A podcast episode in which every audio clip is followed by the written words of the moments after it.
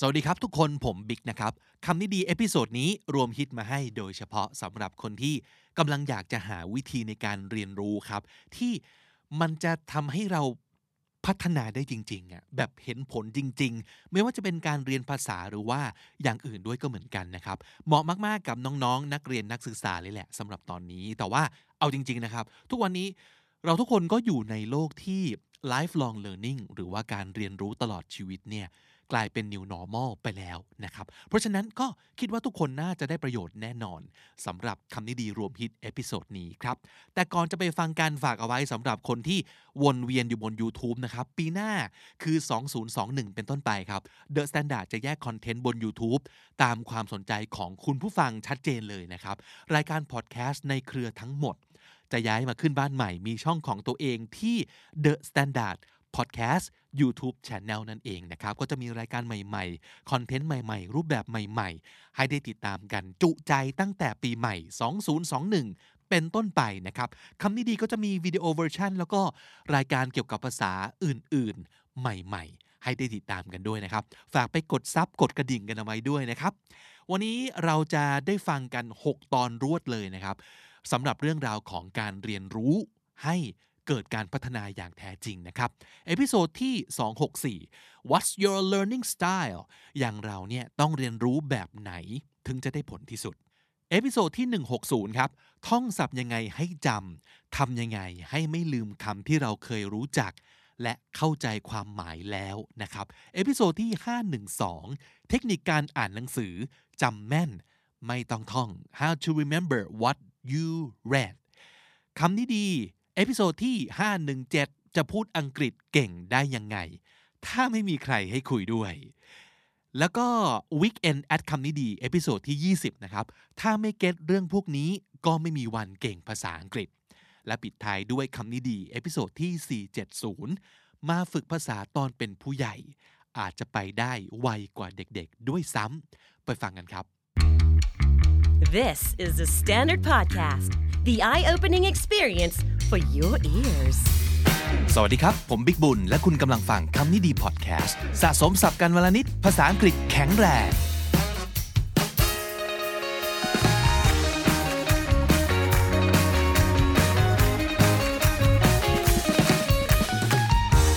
คุณผู้ฟังครับวันนี้แฮชแท็กคำถามดีๆนะฮะหลายคำถามเลยที่ส่งเข้ามาหลังไมค์แล้วก็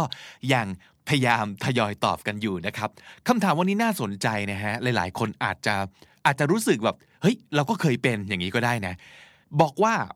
เขาไม่สามารถสะกดคำศัพท์ง่ายๆที่เคยใช้มาแล้วหลายครั้งได้เช่น opportunity หรือ beautiful คืออ่านออกแล้วก็รู้ความหมายนะแต่จะให้สะกดมักจะสะกดผิดสลับตัวอักษรอะไรงี้อ่านเองก็รู้ว่าผิดนะครับต้องพึ่งพา Google ในการพิมพ์ในช่องค้นหาแบบผิดๆแล้วก็ให้ Google หาคำใกล้เคียงให้นะครับเคยมีปัญหานี้ไหมสะกดคำผิดนะครับไม่ว่าจะเป็นคำศัพท์ง่ายหรือว่าศัพท์ยากก็ตามทีหนึ่งเทคนิคที่ผมเคยแชร์ไปนะครับก็คือให้ลองอ่านออกเสียงช้าๆไปทีละพยางค์แล้วก็แยกออกเป็นตอนๆเช่นสมมุติ opportunity นะครับก็ opportunity แล้วก็ดูคำนี้ไปด้วยดูรูปคำแล้วออกเสียงให้ตาเนี่ยไล่ไปทีละตอน op ก็ดูไปที่ op por p o r มี r ด้วยใช่ไหมฮะ to t u ni n i t t y opportunity นี่คือวิธีหนึ่งในการพยายามบอกตัวเองให้จำตัวสะกดนะครับแล้วทำแบบนี้บ่อยๆผมเองก็ใช้วิธีนี้กับบางคำที่ผมรู้สึกว่าผมสะกดผิดบ่อยนะครับแล้วมันจะค่อยๆคุ้นขึ้นเจอทุกครั้งทำทุกครั้งแล้วเดี๋ยวก็จะได้เองนะครับแต่นะครับแอบเริ่มตั้งข้อสงสัยอีกอย่างหนึ่งคือหรือว่านี่ไม่ใช่แค่ปัญหาเรื่องการลืมตัวสะกดธรรมดาแต่มันเป็น spelling difficulties มันคือ spelling difficulties อย่างหนึ่งที่เรียกกันว่า dyslexia d y s dys นะครับ l e x lex i a ia dyslexia เป็นคำนามนะครับ dyslexic เป็น adjective นะครับเขาบอกว่าปัจจุบันเนี้ยจะเรียกว่าเป็น LD ซึ่งมาจาก learning disorder เป็นความบกพร่อง ทางทักษะการเรียนรู้นะครับ disorder ก็คือมันมีฟังก์ชันรวนไม่ว่าจะเป็นทางกายหรือว่าทางใจนะฮะราชบัณฑิตยสถานนิยามว่าคือภาวะเสียการอ่านเข้าใจหรือว่าภาวะเสียการอ่านรู้ความนะครับคำนิยามภาษาอังกฤษเขาบอกว่า dyslexia ก็คือ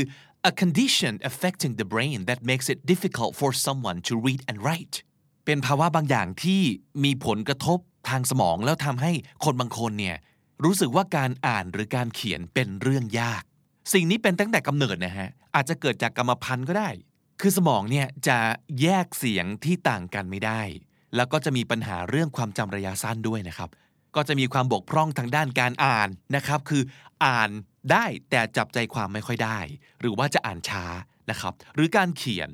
รวมไปถึงเรื่องการสะกดคำการสร้างคำการสร้างประโยคเขียนแล้วอ่านไม่รู้เรื่องนะครับรวมไปถึงตัวเลขด้วยทักษะการคำนวณต่างๆการทดเลขการแก้โจทย์ต่างๆนะครับเขาบอกว่าอาการของโรคเนี่ยจะรู้สึกไม่สบายตัวคือบางทีปวดท้องบางทีปวดหัวเวลาต้องอ่านหนังสือหรือต้องตีโจทย์ต้องอธิบายความใดๆก็ตามหรือการสะกดคำอาจจะมีการเขียนตัวอักษรกลับด้านสลับไปสลับมาอาจจะมีอารมณ์อ่อนไหวอาจจะมีการสับสนซ้ายขวาแต่ถึงแม้ว่าจะบกพร่องด้านความจำระยะสั้นแต่ความจำระยะยาวเนี่ยเขาบอกว่าดีเยี่ยมเลยจำหน้าคนสถานที่ประสบการณ์ต่างๆได้อย่างแม่นยำนะครับแต่ทีนี้พอทักษะการเขียนการอ่านนะครับการจำการตีความ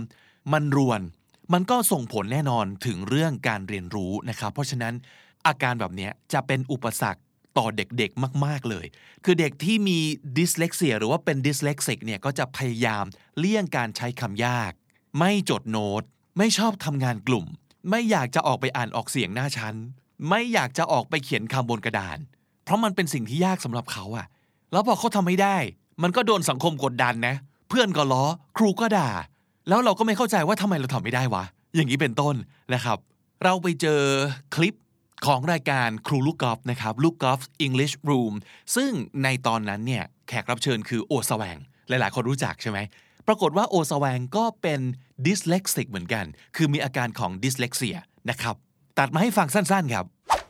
Dyslexia. Yeah, what is dyslexia? That is something that I personally found out when I was a kid.It's because I would sit in class and I would have problems reading. I would have problems with numbers. So if someone gave me a number of 1, 2, 3 in my head and how I would write it would probably be 3, 2, 1. Or my reading would be very like, today I went to the grocery store. It wouldn't flow. Okay. So they found this out when I was, I think I must have been at least maybe 10, 11.And it's you know, Bill Clinton has dyslexia. A lot of, it doesn't mean that you're stupid. It just means that you just see things differently. And a lot of people have it. A lot of great businessmen, a lot of famous people have it. Yeah. But that means that also when I get scripts for movies,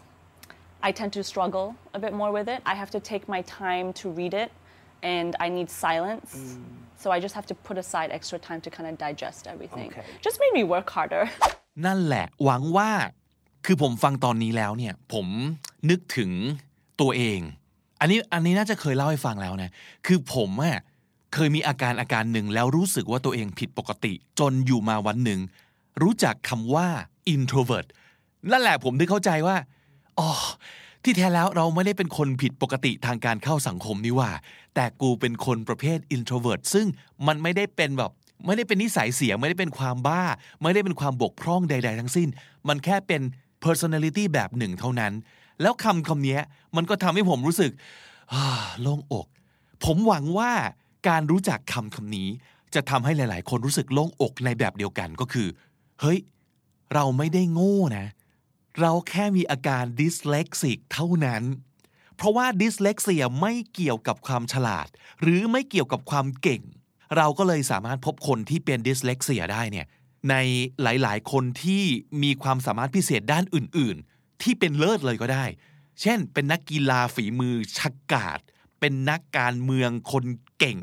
เป็นศิลปินชั้นยอดเป็นนักขายชั้นเยี่ยมอย่างนี้เป็นต้นนะครับผมทุกรู้สึกว่าหลายๆคนที่รู้สึกว่าตัวเองไม่ฉลาดเพราะเราสะกดคำผิดเพราะเราสะกดคำไม่ได้บางทีคุณอาจจะเป็นดิสเลกซิกก็ได้นะ แต่ถ้าสมมติเกิดจะเอาชัวร์ๆนะครับลองไปให้คุณหมอวินิจฉัยให้เราจะได้รู้ว่ามันเป็นอย่างนี้จริงๆหรือเปล่านะครับแต่ขอเติมนิดนึงแล้วกันนะเกี่ยวกับเรื่องของเทคนิคการฝึกสะกดคำอันนี้ผมว่าน่าจะใช้ได้ทั้งคนที่มีอาการหรือไม่ใช่อาการของดิสเลกเซียก็ตามทีนะครับเขาเรียกว่า mnemonic devices mnemonic m n e m o n i c m ต้นคำเนี่ยเป็น silent m นะครับคือไม่ออกเสียงเพราะฉะนั้นคำนี้อ่านว่า mnemonic devices ก็คือเป็นเครื่องมือในการช่วยจำโดยใช้เทคนิคบางอย่างเช่นสมมตินะครับคำว่า because เพราะว่าเนี่ยนะ b e c a u s e ใช่ไหมถ้าเกิดเรารู้สึกว่าคำนี้ยากสำหรับเราอยากจะหาเทคนิคการจำลองจำว่า big elephants can't always use small exitsมันเป็นประโยคที่ยาวก็จริงนะครับแต่คำง่ายหมดเลยและที่สำคัญประโยคนี้สร้างภาพให้เราเห็นในหัวได้ว่าช้างตัวใหญ่ไม่สามารถออกไปทางออกเล็กๆได้ Big elephants can't always use small exits แล้วประโยคนี้มันช่วยยังไงเพราะว่าตัวอักษรต้นคำแต่ละคำในประโยคนี้มันสะกดเป็นคำว่า because คือ b จาก big e จาก elephants c จาก can't A จาก always U จาก use S จาก small และ E จาก exits อย่างนี้เป็นต้นนะครับหรือว่า necessary คำนี้ก็สะกดยากเอาจริงๆทุกวันนี้ผมยังสะกดผิดอยู่เลยนะลองจำว่า not every cat eats sardines some are really yummy ไม่ใช่แมวทุกตัวที่จะชอบกินปลาซาร์ดีนแต่บางตัวมันก็อร่อยมากลองคิดภาพแมวกำลังไม่กินปลาซาร์ดีนในหัวของคุณดูนะครับแล้วเราก็จะได้ตัวสะกดของ necessary มาจากต้นคำแต่ละคำในประโยคนี้คือ not every cat eats sardines some are really yummy อย่างนี้เป็นต้นหรืออีกคำหนึ่งนะครับที่หลายคนอาจจะสะกดผิดบ่อยนะคือ rhythm rhythm ที่แปลว่าจังหวะนะครับลองท่องว่า rhythm helps your two hips move จังหวะช่วยให้สะโพกทั้งสองของคุณเคลื่อนไหวไปมาเราก็จะได้ตัวสะกดแล้ว R จาก rhythm H จาก helps Y จาก your T จาก to H จาก hips และ M จาก move rhythm อย่างนี้เป็นต้นนะครับลองไปหาดูครับว่าคำไหนที่มันมีปัญหาในการสะกดสำหรับคุณแล้วลองแต่งประโยคเอาเป็นประโยค simple ง่ายๆเลยแล้วก็ท่องเป็น mnemonic ส่วนตัวดูนะครับอีกอย่างที่อยากจะปิดท้ายนะครับมาดูกันนะครับอันนี้ลองไปเสิร์ชเกี่ยวกับเรื่องของการสะกดคำยากหรือว่าคำที่คนสะกดไม่ค่อยถูกก็ไปเจอบทความใน Washington Post นะครับเพิ่งจะกลางปีนี้เองนะครับประมาณปลายเดือนพฤษภาคมปี 2019เป็นการรายงานจาก Google ครับเขาบอกว่าคำเหล่านี้รวบรวมมาจากการเสิร์ชโดยคีย์เวิร์ดของคนที่พิมพ์ว่า how to spell จุดๆๆนะครับของแต่ละรัฐในสหรัฐอเมริกามาดูกันครับว่าจริงๆแล้วคำอะไรบ้างที่ชาวอเมริกันรู้สึกว่ามันสะกดยากเหลือเกินจนต้องมา Google หานะครับก็จะได้มาเป็น America's Top Spelling Searches for 2019 รัฐอาร์คันซอครับเสิร์ชว่า how to spell family บ่อยที่สุดคิดดูดิคำที่ไม่ได้ยากอย่าง family อเมริกันชนเขายังเสิร์ชอยู่เลยConnecticut เสิร์ชคำว่าneighbor ที่แปลว่าเพื่อนบ้านโอเคอันนี้เข้าใจได้มันดูแบบสะกดไม่ง่ายเนาะวอชิงตันดีซีครับ enough นั่นคือตัวสะกดที่เขาเสิร์ชหาเยอะที่สุดนะครับเวสต์เวอร์จิเนียครับเสิร์ชว่า how to spell 11 เลข11เนี่ยไม่น่าจะยากเนอะแต่คนก็เสิร์ชกันนะครับหรือว่าคนในรัฐไวโอมิงนะครับก็จะเสิร์ชว่า how to spell tear เชียร์ที่แปลว่าน้ำตาเนี่ย4ตัวอักษรเอง T E A R เขาก็เสิร์ชกันนะฮะมอนแทนาครับคำที่คนเสิร์ชหาตัวสะกดเยอะที่สุดก็คือ comma ลูกน้ำเนี่ย c o m m a ไม่น่าจะยากนะแต่คนก็เสิร์ชกันนะครับหรือคำว่า gray ที่แปลว่าสีเทา g r e y ก็เป็นท็อปเสิร์ชของ3รัฐด้วยกันก็คือ Massachusetts, New Jersey แล้วก็ Washington ครับหรือคำที่เจ้าของคำถามนะครับถามมาแล้วก็บอกว่าตัวเองก็สะกดไม่ค่อยถูกคือคำว่า beautiful ที่แปลว่าสวยนะครับเชื่อไหมว่าคำนี้เป็น top spelling search ของทั้งหมด8รัฐด้วยกันก็คือ California, North Carolina, South Carolina, Texas Virginia Florida Georgia Illinois คนอเมริกันทั้ง8รัฐนี้เสิร์ชตัวสะกดของคำว่า beautiful เช่นเดียวกันและผมว่าที่ฮาที่สุดคือฮาวายครับทราบไหมครับว่าคำว่าอะไรที่คนในรัฐฮาวายเสิร์ชหาตัวสะกดเยอะที่สุดมันคือคำว่าฮาวายครับ HAWAII คิดดูสิเพราะฉะนั้นไม่ต้องรู้สึกแย่ไม่ต้องรู้สึกว่าตัวเองผิดปกติถ้าเรารู้สึกว่ามันการสะกดคำมันเป็นเรื่องยากเหลือเกินปัญหานี้เป็นปัญหาที่คนเยอะมากทั่วโลกแม้แต่เจ้าของภาษาก็ประสบเช่นเดียวกันแต่ผมเชื่อว่ามันค่อยๆฝึกได้นะครับแต่ถ้าสมมุติเกิดบางคำเอาอย่างผมเนี่ย necessary ทุกวันนี้ยังงงอยู่เลยว่ามันกี่ C กี่ S กันแน่หรือคำว่า scissors ที่แปลว่ากรรไกรผมก็ยังสะกดไม่ได้นะก็ยังต้องไปมั่วๆใน Google เพื่อให้ Google แนะนำคำที่ถูกต้องขึ้นมาเกือบทุกครั้งเลยนะฮะสิ่งที่อยากบอกก็คือว่ามันไม่ใช่เรื่องที่ผิดปกติหรือว่าประหลาดขนาดนั้นคนเราน่าจะมีคำบางคำที่เราสะกดผิดตลอดทั้งปีอยู่ดีนะผมว่านะแต่ถ้าสมมุติเกิดสังหรณ์ใจนะครับว่าเอ๊ะมันอาจจะเป็นอาการของดิสเลกเซียหรือเปล่านะลองหาคุณหมอให้คุณหมอช่วยวินิจฉัยนะครับสรุปศัพท์ของวันนี้นะครับเอาไป2คำนี้ก็แล้วกันนะอันแรกคือดิสเลกเซียเป็นชื่ออาการหรือว่าชื่อโรคนะครับก็คือคนที่มีภาวะบกพร่องหรือว่ามีปัญหาเกี่ยวกับเรื่องการเรียนรู้โดยเกี่ยวข้องกับเรื่องการเขียนและการอ่านถ้าเกิดเป็น adjective ก็คือ dyslexic คำนาม dyslexia adjective คือ dyslexic นะครับและถ้าติดตามฟังคำนี้ดีพอดแคสต์มาตั้งแต่เอพิโซดแรกมาถึงวันนี้คุณจะได้สะสมศัพท์ไปแล้วทั้งหมดรวม 2,156 คำและสำนวนครับและนั่นก็คือคำนี้ดีประจำวันนี้นะครับเอพิโซดใหม่ของเราจะพับลิชทุกวันจันทร์ถึงศุกร์ที่ The Standard.co ทุกแอปที่คุณใช้ฟังพอดแคสต์ YouTube Spotify และ Joox นะครับผมบิ๊กบูนวันนี้ไปแล้วนะครับอย่าลืมเข้ามาสะสมศัพท์กันทุกวันวันละนิดภาษาอังกฤษจะได้แข็งแรงสวัสดีครับ The Standard Podcast Eye-opening for your earsคำถามในวันนี้น่าสนใจมากเลยนะครับถามมาว่าอยากรู้วิธีท่องศัพท์ยังไงให้จำได้นะครับท่องแบบเรียงตามตัวอักษรท่องแบบเรียงตามหมวดหมู่ท่องจากหนังจากเพลงจากซีรีส์นะฮะตอนนี้ศัพท์ในหัวมีน้อยมากเพราะว่าจำศัพท์ไม่ค่อยได้นะครับ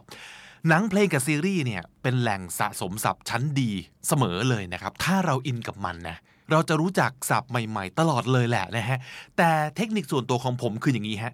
เรื่องหนังกับซีรีส์แล้วกันนะครับสมัยภาษายังไม่ค่อยแข็งแรงเนี่ยผมจะใช้วิธีเลือกที่เราชอบอาจจะเป็นเรื่องที่เราชอบหรือว่าตอนที่เราชอบแล้วดูซ้ำให้เยอะที่สุดนะครับพอดีผมเป็นคนอย่างนี้ด้วยมั้งคือถ้าชอบอะไรเนี่ยจะเสพซ้ำได้แบบวนลูปตลอดไปนะครับหนังเรื่องไหนชอบผมดูจนแผ่นพังเนี่ยความแผ่นพังรู้เลยนะฮะว่ายุคไหนนะครับที่จริงอยู่มาตั้งแต่ยุควิดีโอเทปด้วยเหอะนะครับซีรีส์ที่ผมชอบเนี่ยผมดูซ้ำแบบซ้ำจนท่องได้หมดเอางี้ดีกว่าท่องได้ทั้งตอนเลยนะใครพูดอะไรยังไงตรงไหนแล้วเป็นคนชอบเรียนเสียงด้วยชอบแบบคือแบบเอก acting อ่ะนะฮะเราก็จะได้เรียนสำเนียงไปด้วยอย่างไม่รู้ตัวนะครับถ้าถามผมส่วนตัวเลยนะ personally เลยนะฮะการสะสมศัพท์ที่มีประสิทธิภาพที่สุดเนี่ยมันเกิดขึ้นนอกห้องเรียนแหละเพราะฉะนั้นบอกก่อนเลยนะว่าผมจะไม่มีเทคนิคการท่องศัพท์เพื่อไปสอบนะฮะผมไม่ใช่ครูเด้ออันนี้ย้ำบ่อยๆนะครับถ้าอยากได้การท่องศัพท์เพื่อการสอบจะมีครูอาจารย์หลายท่านที่ช่วยได้นะครับไปทางครูลูกครูนุ่นอาจารย์อาดัมเหล่านี้คือผู้เชี่ยวชาญนะครับทุกคนเก่งหมดเลยนะแล้วก็มีเทคนิคดีๆแบบแตกต่างกันไปก็ลองไปติดตามกันดูนะครับแต่ว่าของผมเนี่ยถ้าคุณผู้ฟังชอบเรื่องคำเหมือนผมนะฮะซึ่งหวังว่าจะเป็นอย่างนั้นนะเพราะว่ารายการนี้ก็คำนี้ดีซะขนาดนี้แล้วนะครับผมอยากแนะนำว่าลองทำงี้ครับเราต้องมีคอลเลกชันส่วนตัวนะนั่นก็คือเป็นการคิวเรตคำที่เราชอบเนี่ยมาเก็บเอาไว้คิวเรตคำนี้ curate คือคัดสรรมาจัดแสดงนะครับคนที่เป็นคิวเรเตอร์ในพิพิธภัณฑ์ก็คือคนที่มีหน้าที่ selecting and caring for objects to be shown in the museum ตามพวกเทศกาลหนังหรือว่าเทศกาลต่างๆก็จะมีคิวเรเตอร์ซึ่งก็จะทำหน้าที่ selecting อีกเหมือนกันนะครับ selecting films performers events to be included in the festival หรือว่าเว็บไซต์ต่างๆมากมายก็นำเสนอคอนเทนต์โดยใช้วิธีคิวเรตมาจากหลายๆที่หลายๆแหล่งแล้วก็คัดสรรมารวบรวมเอาไว้อะไรอย่างนี้นะครับการคิวเรตสับมาไว้เป็นคอลเลกชันของตัวเราเองเนี่ยเป็นวิธีที่ผมใช้แล้วก็ขอแนะนำเลยเพราะว่าบางทีการท่องศัพท์ไปเรื่อยๆแบบไม่มีจุดหมายเนี่ยเช่นสมมุติไปเก็บศัพท์มาจากตามที่ต่างๆมาเก็บจากคำนี้ดีอย่างเงี้ยอย่างรายการนี้ก็เหมือนว่าแต่ละ EP ผมก็จะคิวเรตมาให้ก่อนชั้นหนึ่ง select มาให้ชั้นหนึ่งตามเนื้อหาที่ผมคิดว่ามันน่าสนใจแต่ในฐานะคนฟังเนี่ยคุณอาจจะมองอีกอย่างก็ได้นะครับเพราะว่าคุณก็อาจจะมีความชอบของตัวเองอย่างสมมติวันนี้ผมเอาศัพท์มาฝาก10คำอย่างนี้นะฮะแต่ก็อาจจะมีแค่3คำที่คุณฟังแล้วรู้สึกชอบเป็นพิเศษรู้สึกปิ๊งรู้สึกติดหูเป็นพิเศษอาจจะเพราะว่ามันเข้ากับชีวิตของเราในตอนนี้พอดีอะไรก็ว่าไปนี่แหละฮะจดเอาไว้ช้อนมันขึ้นมาแล้วก็เก็บเอาไว้จะจดในสมุดจะเปิดเป็นทวิตเตอร์1แอคเคาท์แล้วก็ทวีตเก็บไว้หรือว่าเอาทวีตที่เรามีอยู่แล้วนี่แหละทวีตออกไปแต่ว่าใส่แฮชแท็กของตัวเองเวลาอยากดูทั้งหมดที่สะสมแล้วก็คัดสรรเอาไว้ก็จะได้หาเจอง่ายๆแบบนี้นะครับอันนี้ผมว่ามันเป็นพื้นฐานของการเรียนโดยทั่วไปทุกอย่างเลยนะก็คือเมื่อเราฟังเราอ่านเราดูแล้วเราก็ต้องเอาสิ่งที่เราได้ไปทำอะไรต่อสักอย่างหนึ่งด้วยนะครับมันถึงจะกลายเป็นของเรานั่นคือพออินพุตเข้ามาแล้วต้องหาวิธีปรุงแล้วก็เอาท์พุตออกไปด้วยคิดอย่างนี้เวลาเราเรียนคำศัพท์ตอนเด็กๆเนี่ยคุณครูชอบสั่งให้เราทำอะไรครับแต่งประโยคถูกไหม Use it in the sentence นี่แหละฮะเป็นการเรียนที่ดีมากเลยนะเอาคำหนึ่งคำที่เป็นของทุกคนในโลกมาทำให้กลายเป็นคำของเราคนเดียวโดยใส่เรื่องราวของเราลงไปแล้วพอมันเกี่ยวกับเราเราก็จะเข้าใจแล้วก็จดจำมันได้สมมุตินะครับวันนี้เรียนรู้สำนวน It's a waste of time แปลว่าเสียเวลาเปล่านะครับแต่งประโยคครับเราจะแต่งประโยคยังไงดีเราก็ต้องคิดว่าอะไรมั่งวะสำหรับตัวเราที่มันโคตรจะเป็นการเสียเวลา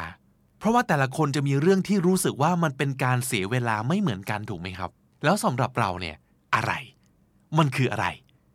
เราอาจจะบอกว่าโอเคนึกออกละการพยายามสอนให้หมาเราไปเก็บของมาให้โยนจานร่อนไปโยนกิ่งไม้ไปแบบที่เห็นในหนังเนี่ยแล้วบอกว่าโจอี้ไปเก็บมาสิอย่างนี้โอ้เรื่องนี้เป็นการเสียเวลาที่สุดเพราะรู้ว่าหมาเราเนี่ยสอนยังไงก็นอนเฉยๆนะครับ so trying to teach my dog how to fetch is such a waste of time นี่คือประโยคของเรานี่คือสตอรี่ของเรา fetch f e t c h fetch ก็คือไปเก็บของมานะฮะ trying to teach my dog to fetch is such a waste of time เนี่ยคำว่า it's a waste of time มันเป็นสำนวนของเราไปแล้วคำนี้กลายเป็นคำของเราไปแล้วเพราะสตอรี่เป็นของเราหมาเป็นของเรา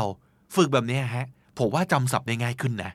ส่วนตัวก็เลยอยากจะแนะนำวิธีนี้ฮะทำให้คำธรรมดาคำหนึ่งกลายเป็นคำของเราให้ได้ make it your own make it your own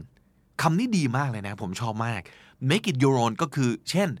สมมติศิลปินรุ่นหลานเอาเพลงของศิลปินรุ่นคุณป้ามา cover อย่างนี้แต่ว่าเอามาทำดนตรีใหม่เอามาร้องในแบบของตัวเองอันนี้คือ she made it her own to make something your own ก็คือการ change something in the way that makes it seem to belong to you แล้วทีนี้พอเรา make it our own มันก็จะมีความหมายบางอย่างขึ้นมาในแบบของเราเองครับแล้วแบบนี้จะทำให้เราจดจำได้เป็นการทำความรู้จักศัพท์คำหนึ่งโดยใช้มันน่ะแล้ววิธีเนี้ยก็คือการใช้ความรู้วิธีหนึ่งครับเพราะอะไรที่เราได้มาแต่เราไม่ได้ใช้มันก็จะไม่มีประโยชน์แล้วมันก็จะหายไปครับโอเคนั่นก็เป็นคำตอบต่อคำถามที่มีคนฝากมานะฮะฝากคำถามเพิ่มเติมได้นะครับไม่ว่าจะฝากไว้ในคอมเมนต์ของ YouTube หรือว่าทวีตมาแล้วก็ใส่แฮชแท็กคำถามนี้ดีนะครับหรือว่าส่งข้อความมาหลังไมค์ทาง DM ของ Twitter ที่ @thestandardpodก็ได้เช่นเดียวกันนะครับปิดท้ายในวันนี้นิดนึงนะฮะ EP นี้ publish ครั้งแรกศุกร์ 22 มีนาคม 2019 วันอาทิตย์นี้ ไปเลือกตั้งกันนะครับนะไปใช้สิทธิ์ใช้เสียงกันนะครับใครยังอยากได้ข้อมูลประกอบการตัดสินใจติดตามได้จาก The Standard.co ครับข้อมูลข่าวสารมากมายจริงๆหรือถ้าเกิดถนัดฟังนะผมแนะนำ The Power Game Podcast นะครับแซ่บอย่างยิ่งพี่ตุ้มหนุ่มเมืองจันนี่แกรู้ลึกจริงๆแล้วก็สามารถวิเคราะห์เรื่องราวได้รอบด้านเชื่อมโยงตัวละครการเมืองไทยได้สนุกสนานการเมืองเป็นเรื่องสนุกนะครับแต่นอกจากนั้นการเมืองก็ยังเป็นเรื่องที่ใกล้ตัวเรามากๆด้วยเพราะว่ามันเกี่ยวกับเรามากๆทุกคนเลยไปใช้สิทธิ์กันนะครับไปเลือกตั้งกันนะครับอาทิตย์นี้ครับสรุปศัพท์ที่เอามาฝากกันในวันนี้มีอยู่3คำและสำนวนมาทวนกันอีกสักรอบหนึ่งพร้อมกับออกเสียงไปด้วยกันนะครับ curate curate คัดสรรมาจัดแสดง it's a waste of time it's a waste of time เสียเวลาเปล่าจริงๆ make it your own make it your own ทำอะไรก็ตามให้กลายเป็นของเราเองและถ้าติดตามฟังคำนี้ดีพอดแคสต์มาตั้งแต่เอพิโซดแรกมาถึงวันนี้คุณจะได้สะสมศัพท์ไปแล้วทั้งหมดรวม 1,510 คำและสำนวนครับและนี่ก็คือคำนี้ดีประจำวันนี้ครับเอพิโซดใหม่ของเราจะพับลิชทุกวันจันทร์ถึงศุกร์ที่ The Standard.co ทุกแอปที่คุณใช้ฟังพอดแคสต์ YouTube และ Spotify นะครับ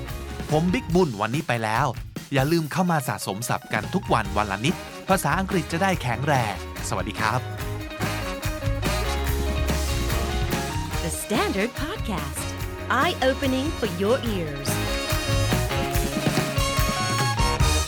คุณผู้ฟังครับวันนี้จะมาจกศัพท์ครับจะพาคุณผู้ฟังไปรู้จักกับ YouTube Channel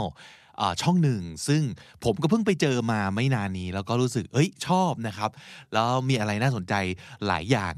อันนึงที่ผมรู้สึกได้เลยก็คือว่าเจ้าของช่องนี้เขาชื่อ Thomas Frank นะครับเป็นคนที่พูดเร็วมากแต่พูดชัดมาก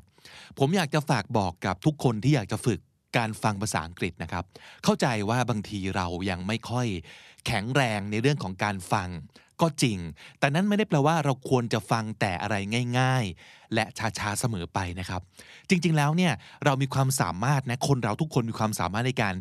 ฟังแล้วก็เรียนรู้ทั้งนั้นไม่ว่ามันจะเป็นเรื่องยากหรือเรื่องง่ายถ้าเราไปจดจ่อมากเกินไปว่าเราต้องฟังให้ออกทุกคำนั่นแหละคืออุปสรรคที่จะทำให้คุณฟังไม่รู้เรื่องแต่ถ้าเกิดคุณฟังแบบฟังไปเหอะไม่ต้องตั้งใจขนาดนั้นประสาทหูของคุณจะค่อยๆปรับให้เราค่อยๆจับทุกคำได้ชัดเจนขึ้นแล้วก็จับได้มากขึ้นไปเองนะครับเพราะฉะนั้นสิ่งที่ผมอยากแนะนำซึ่งเคยทำจริงมาแล้วแล้วรู้สึกว่ามันได้ผลก็คือว่าลองฟังให้หลากหลายนะครับฟังสำเนียงไม่ต้องแค่อเมริกันอย่างเดียวก็ได้ฟังหลายๆสำเนียงฟังคนพูดแบบเร็วบ้างแบบช้าบ้างก็ได้ไม่เป็นไรฟังเจ้าของภาษาบ้างไม่ใช่เจ้าของภาษาบ้างสลับกันไปประเด็นคืออย่าไปกลัวครับอย่าไปคิดว่าเฮ้ยเราฟังไม่รู้เรื่องไม่จำเป็นต้องฟังรู้เรื่องทุกคำก็ได้นะไม่จำเป็นต้องฟังออกทุกคำถึงจะรู้เรื่องก็ได้เพราะว่าเวลาเราทำความเข้าใจกับสิ่งที่เราฟังเนี่ยเราไม่ได้นั่งแปลไปทีละคำเราฟังรวมๆแล้วเราแปลความในภาษาไทยก็เป็นอย่างนั้นในภาษาอะไรส่วนมากก็เป็นประมาณนั้นนะครับเพราะฉะนั้นแนะนำครับลองไปหาฟังให้หลากหลายสปีดวันนี้จะแนะนำคนที่สปีดเร็วมากแต่ว่าพูดชัดมากนะครับอยากให้ลองศึกษาจากเขาดูคำไหนที่ฟังไม่ทันหรือว่าประโยคไหนที่สำคัญนะครับแล้วก็มีศัพท์สำนวนน่าสนใจเดี๋ยวผมจะมาทบทวนให้ฟังอีกครั้งหนึ่งนะครับลองไปฟังกันวันนี้เป็น tricks and tips นะครับเกี่ยวกับเรื่องทำยังไงเราถึงจะจดจำอะไรก็ตามที่เราอ่านไปเนี่ยให้ได้มากขึ้นนะครับ how to remember more of what you readจาก YouTube Channel ชื่อ Thomas Frank นะครับ THOMAS แล้วก็ Frank FRANK ลองไปฟังดู But first, let's talk about those 5 general reading techniques. And the first one is called pre-reading. So to effectively pre-read, before you dig into the actual chapter, first go over the book's table of contents, skim the chapter, look at the chapter's subheadings, maybe some bullet lists, and then go to the back of the chapter. And if there's a summary or review questions, review those as well. Doing this before reading has the effect of priming your brain to more readily pick out the most important information when you're actually going through the text. เห็นไหมเขาพูดเร็วมากๆจริงๆนะมาลองไปกันทีละประโยคที่เขาพูดถึงนะครับเขาจะแนะนำทริคประมาณ4ข้อใหญ่ๆนะฮะ 1. pre-reading คำว่า pre เป็น prefix ที่เอาไปใส่ไว้หน้าคำไหนก็ตามก็แปลว่าก่อนถูกไหมครับ pre แปลว่าก่อน pre-reading ก็คืออ่านก่อนจะอ่านแบบอ่านจริงๆเนี่ยเราควรทำการอ่านชั้นแรกแบบคร่าวๆไปก่อน To effectively pre-read before you dig into the actual chapter, go over the book's table of contents, skim the chapter, look at the chapter subheadings ก็คือก่อนที่เราจะ really dig into มันแปลว่า dig คือขุดใช่ไหมครับ dig dig ขุดdig into something ก็คือลงลึกไปกับอะไรสักอย่างหนึ่งเริ่มทำอะไรสักอย่างแบบจริงจังนะครับ to try to find information about something นั่นคือ dig into something นะครับก่อนที่จะตั้งใจอ่านแบบจริงจังเราควรจะ go over ก็คือไปดูคร่าวๆครับ the book's table of contents ก็คือสารบัญนะครับ skim the chapter คำว่า skim s k i m เป็น verb ที่ดีมากนะมันแปลว่าTo read or consider something quickly in order to understand the main points without studying it in detail ก็คือการอ่านแบบผ่านๆอ่านแบบกวาดตานะครับยังไม่ละเอียดมากแต่ว่าทำความเข้าใจภาพรวมก่อนกวาดตาอ่านรวมๆพอจะเก็ตไอเดียว่ามันเกี่ยวกับเรื่องประมาณนี้นั่นคือการ skim นะครับ Look at the chapter subheadings ดูคำโปรยของแต่ละ chapter ก่อนบทนี้นะครับนอกจากชื่อเรื่องอย่างนี้ปั๊บไฮไลท์เขาว่าด้วยเรื่องของอะไรบางทีอาจจะมี bullet ลงมาเป็นจุดๆลองอ่านตรงนั้นก่อน and then go to the back of the chapter if there's a summary or review questions review those as well พอเราดูต้นบทของแต่ละบทแล้วนะครับว่ามันมีเกริ่นมีไฮไลท์อะไรบ้างไปดูท้ายบทด้วยท้ายบทอาจจะมีการสรุปใจความสำคัญไว้อาจจะมี key point key factor key take away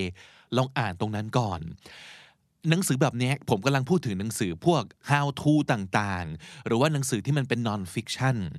ต่างๆไม่ใช่นิยายถูกไหมครับไม่ต้องกลัวโดนสปอยนะครับสปอยไปเลยสปอยสมองเราไปเลยเราจะได้เก็ตว่ามันเกี่ยวกับเรื่องประมาณนี้ key takeaway หรือว่าจุดสำคัญที่เขาอยากเน้นคือเรื่องประมาณนี้นะครับทำให้เราเห็นโครงหนังสือก่อนอันนี้มันจะทำให้เราทำความเข้าใจอะไรต่อมีอะไรได้ดีขึ้นนะครับ Doing this before reading has the effect of priming your brain to more readily pick out the most important information when you're actually going through the text อันนี้ก็คือเป็นการ primeคำว่า prime เช่นคุณสาวๆหรือหนุ่มๆหลายคนอาจจะรู้จัก primer ใช่ไหมครับมันคือสิ่งที่เราแบบก่อนจะลงรองพื้นก่อนจะลงอะไรต่อมีอะไรมันจะมีการแบบลง primer มันคือการทาเตรียมผิวชั้นแรกสุดเลยนะครับการ prime your brain ก็แปลว่าการเตรียมสมองของเราให้พร้อมในการรับข้อมูลอย่างจริงจังในสเต็ปต่อไปมันเป็นการ priming your brain to more readily pick out the most important information ก็คือมันจะทำให้เราเห็นว่าใจความสำคัญที่สุดคืออะไรแล้วเราก็จะได้ pick out คือหยิบออกมาเลือกว่าอันไหนสำคัญแล้วหยิบออกมานั่นคือ pick out ก่อนที่เราจะเริ่มอ่านอย่างจริงจังนะครับนี่คือสเต็ปแรกเลยของการก่อนอ่านต้องทำยังไงก่อนอ่านก็ต้องอ่านเหมือนกันแต่ว่าอ่านแบบนี้นะครับข้อที่2ลองไปฟังดูว่าเคล็ดลับคืออะไรครับSecondly, highlighting can be very effective, but only if you do it right. See, a lot of people have the tendency of highlighting way too much when they read or going through the text and highlighting immediately instead of trying to read and understand the text first. เรื่องของการไฮไลท์นะครับเป็นเรื่องที่สำคัญมากเลยไม่ว่าคุณจะอ่านหนังสือตำราเท็กซ์บุ๊กหรืออะไรก็ตามทีที่เราอยากจำได้เราอยากเข้าใจเราจะใช้วิธีการปาดไฮไลท์ใช่ไหมครับแต่Highlighting can be very effective, but only if you do it right. การไฮไลท์มันจะได้ผลมากๆเลยนะเป็นวิธีการที่ดีแต่ต้องทำให้ถูกด้วย See, a lot of people have the tendency of highlighting way too much when they read or going through the text. ก็คือ a lot of people คนจำนวนมาก have the tendency มีแนวโน้มที่จะ highlighting way too muchคำว่า too much ก็แปลว่ามากเกินไปอยู่แล้ว way too much ก็คือมากเกินไปมากนะครับ จนบางทีแล้วครับพอมองไปในหนึ่งหน้าเนี่ยมีบรรทัดหรือว่ามีคำที่ไม่ได้โดนปาดไฮไลท์อยู่แบบไม่กี่คำไม่กี่บรรทัดเองนอกนั้นไฮไลท์หมดนะครับประเด็นก็คือเขาจะบอกว่า Read the text before you start marking it. This has the dual effect of making sure that you're focusing all of your attention on actually understanding what you're reading instead of looking for sections to highlight, but it also prevents you from highlighting too much. And this is important because the more that you highlight, the less useful those highlights are. Read the text before you start marking it. ก่อนจะไฮไลท์เนี่ยอ่านหรือยังหลายๆคนคือมือไปก่อนเลยนะครับมือปาดไปก่อนเลยแล้วก็อ่านไปด้วยระหว่างที่ไฮไลท์ไปด้วยเพราะฉะนั้นในที่นี้เนี่ยไฮไลท์ทำหน้าที่แทนนิ้วในการไล่ตัวหนังสือพร้อมกับไล่สายตาซึ่งถ้าเกิดจะทำอย่างนั้นนะใช้นิ้วก็ได้นะไม่ต้องใช้ไฮไลท์นะครับเราเก็บไฮไลท์เอาไว้เฉพาะสิ่งที่สำคัญมากที่สุดจริงๆนะครับการที่เราอ่านก่อนแล้วค่อยไฮไลท์ทีหลังThis has the dual effect of making sure that you're focusing all of your attention on actually understanding what you're reading instead of looking for sections to highlight ก็คือการที่เราอ่านก่อนจะมาไฮไลท์เนี่ยมันจะช่วยให้เราโฟกัสในการทำความเข้าใจมากกว่าการมองหาว่าเอ๊ะจะปาดไฮไลท์ตรงไหนดีนึกออกไหมครับ But it also prevents you from highlighting too much แล้วมันก็จะช่วยป้องกันไม่ให้เราปาดไฮไลท์มากจนเกินไปนะครับคำว่า prevent ก็คือป้องกัน prevent someone from doing something ก็คือป้องกันใครไม่ให้ทำอะไรในที่นี้ก็คือ this would prevent you from highlighting too much การอ่านก่อนไฮไลท์จะช่วยป้องกันไม่ให้เราไฮไลท์มากเกินไปนะครับ and this is important because the more that you highlight the less useful those highlights areอันนี้เป็นสิ่งสำคัญที่สุดก็คือยิ่งเราปาดไฮไลท์มากเท่าไหร่สิ่งที่เราไฮไลท์ยิ่งมีความสำคัญน้อยลงไปเท่านั้นเพราะฉะนั้นสิ่งที่เราไฮไลท์ก็ควรจะมีน้อยกว่าหน้ากระดาษขาวๆครับไม่งั้นมันจะไม่เรียกว่าไฮไลท์ไม่เรียกว่าสำคัญนะครับข้อ3ครับไปฟังครับTip number 3, take notes after you read. And notice that I said after you read. Now, you don't have to wait specifically until you end an entire chapter, but I think it's good to at least read a section, try to get into it, and then go over it again and take notes on the most important details. Now, you might be asking, what are the most important details? How do I know what I'm supposed to take notes on? And hopefully your pre-reading will give you a little bit of illumination in this area because you're going to start picking out what's most important. But in general, some good things to look out for include key terms, which are often bolded or italicized,main points, and also examples and stories that highlight those main points. And these can often be summarized. You don't have to take notes on them in too much detail. นี่เป็นสิ่งที่คำนี้ดีย้ำบ่อยมากๆเลยนะครับในเรื่องของการท่องศัพท์อ่านศัพท์หรืออะไรก็ตามทีนะครับเมื่ออ่านคุณควรจะเขียนด้วยประกอบกันไปนะครับการเขียนจะช่วยทำให้เราทบทวนสิ่งที่เราอ่านไปในแบบที่เราเอามาปรับให้เป็นภาษาของเราแล้วเพราะฉะนั้นสิ่งที่เราควรจดไม่ใช่การลอกสิ่งที่เราอ่านลงมาทั้งดุ้นนะมันคือการสรุปในหัวอีกทีหนึ่งแล้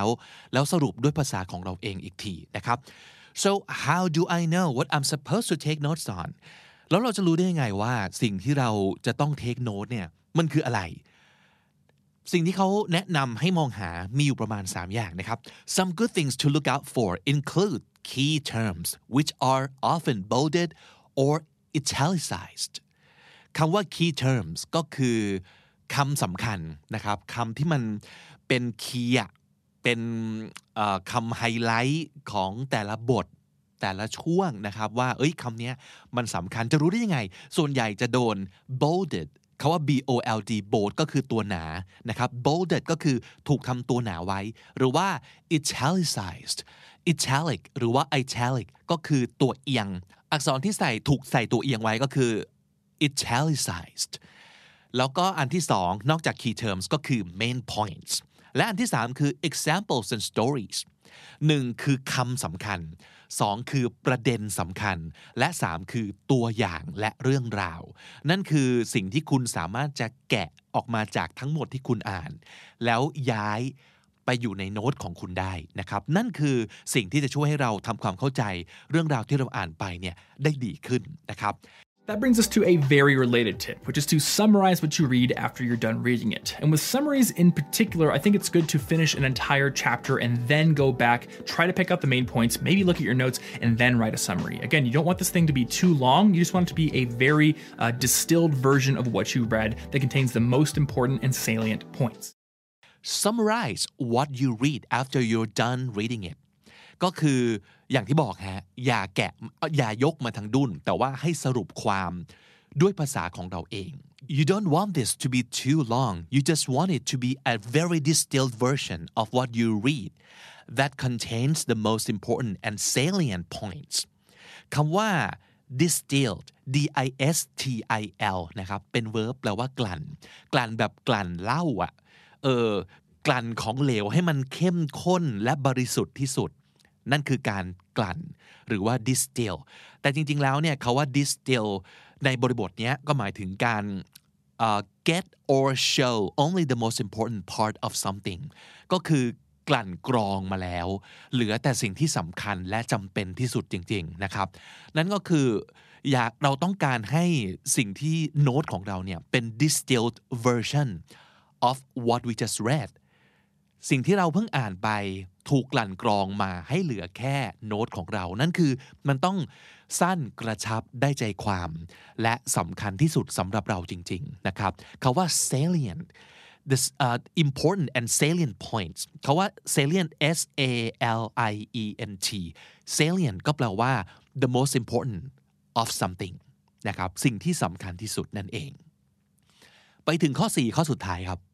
Finally, seek out secondary sources of information that can complement what you're reading. So if you can and you have time to do it, find other sources of information that can boost the level of interest you have in the topic. Now, this could be other books, but it could also be a podcast episode or a museum tour or maybe even a video game. คำว่า seek out ก็แปลว่าหานะครับเสาะหา seek out secondary sources of information that can complement what you're reading. คำว่า seek out ก็แปลว่าหานะครับเสาะหา secondary ก็แปลว่ารองนะครับรอง second แปลว่าที่สองใช่ไหมครับsecondary ก็แปลว่าที่สำคัญรองลงมาที่เป็นที่สองรองลงมา sources ก็คือแหล่งนะครับแหล่งข้อมูลที่รองลงมา that can complement what you're reading complement ในที่นี้ออกเสียงเหมือนกันเลยแต่ว่าไม่ได้แปลว่าชมนะครับถ้าเกิดชมจะสะกดว่า compli ment แต่คำนี้คือ complement อ่านว่า complement เหมือนกันเลยนะครับ complement แต่อันเนี้ยแปลว่า complete เข้าไปเติมให้เต็ม complement something นะครับ to make something else seem better or more attractive when combining with it องค์ประกอบที่จะช่วยส่งเสริมแล้วทำให้ภาพรวมหรือว่าของเก่าเนี่ยมันดีขึ้นมันรอบด้านขึ้นมันดูมีเสน่ห์ดูดีขึ้นน่ะประมาณนั้นนั่นคือ complement ประเด็นของเขาก็คือว่าอ่านอย่างเดียวไม่พอแต่ลองหาข้อมูลเรื่องราวข่าวสารจากแหล่งอื่นๆที่เป็นฟอร์แมตอื่นๆด้วยนะครับยกตัวอย่างเช่นอันนี้เขาบอกว่า so if you can and have time to do it find other sources of information that can boost the level of interest you have in the topic ก็คือถ้าเกิดมีเวลาลองไปหาแหล่งอื่นๆ now this could be other books but it could also be a podcast episode or a museum tour or maybe even a video game ก็คือไอ้แหล่งอื่นๆที่ว่าเนี่ยอาจจะเป็นหนังสืออีกเล่มหนึ่งก็ได้นะแต่ว่ามันก็สามารถจะเป็นพอดแคสต์ก็ได้สามารถจะเป็นวิดีโอใน YouTube ก็ได้สามารถจะเป็นหนังก็ได้เป็นสารคดีก็ได้เป็นการไปเที่ยวชมพิพิธภัณฑ์ก็ได้หรือว่าเป็นการเล่นเกมก็ยังได้ประเด็นก็คือสมมุตินะครับคุณสนใจเรื่องประวัติศาสตร์แต่พออ่านไปเสร็จแล้วเนี่ยโหน่าสนใจจังเลยประวัติศาสตร์ในยุคแบบศตวรรษที่17ในอังกฤษสมมุตินะลองไปหาแหล่งอื่นเช่นมีวิดีโอ YouTube พูดเกี่ยวกับเรื่องนี้ไหมลองไปเสิร์ชดูมีพอดแคสต์ที่ว่าด้วยเรื่องนี้ไหมมีหนังสือเล่มอื่นซึ่งอาจจะเป็นฟอร์แมตอื่นเช่นคุณอ่านหนังสือเท็กซ์ไปลองหาการ์ตูนไหมที่เกี่ยวกับเรื่องนี้หรือว่าไปหากราฟิกโนเวลที่เกี่ยวกับอันนี้ไปลองทัวร์พิพิธภัณฑ์หรือว่าไปเล่นวิดีโอเกมที่เป็นเรื่องเกี่ยวกับ อารยธรรมในยุคศตวรรษที่17ในอังกฤษมีหรือเปล่าประเด็นคือเราต้องลองหาดูนะครับ seek out อย่าลืมต้องไปเสาะหาแล้วนั่นแหละจะยิ่งทำให้สิ่งที่เราอ่านเนี่ยมันอยู่กับตัวเราได้มากขึ้นเพราะว่าเราเข้าใจมันดีขึ้นเราไปหาพักพวกมาช่วยกันเสริมกำลังให้คอนเทนต์ที่เราอยากจำเนี่ยมันอยู่กับเราได้มากขึ้นนะครับนั่นคือเคล็ดลับที่เขาเอามาฝากกันเพราะว่ามันก็ไม่ได้ลับขนาดนั้นแต่บางทีเราไม่ได้ทำอะเราลืมไปหรือเราไม่ได้จัดสรรเวลาสำหรับสิ่งเหล่านี้เพราะเราคาดหวังว่าอ่านปุ๊บต้องจำได้ปั๊บซึ่งมันไม่ใช่ทุกคนที่ทำได้อย่างนั้นนะเราต้องเผื่อเวลาในการช่วยให้สิ่งที่เราอ่านเนี่ยมันอยู่กับเราได้นานขึ้นโดย4วิธีนี้ 1. pre-read ลองกวาดสายตาก่อนรอบหนึ่งเพื่อดูภาพรวมเห็นโครงรวมๆครับข้อ 2. highlight ปาดเฉพาะสิ่งที่เราคิดว่ามันสำคัญและจำเป็นจริงๆ 3. take notes สิ่งที่เราคิดว่ามันสำคัญที่สุดเป็น core เป็นแก่นจริงๆเนี่ย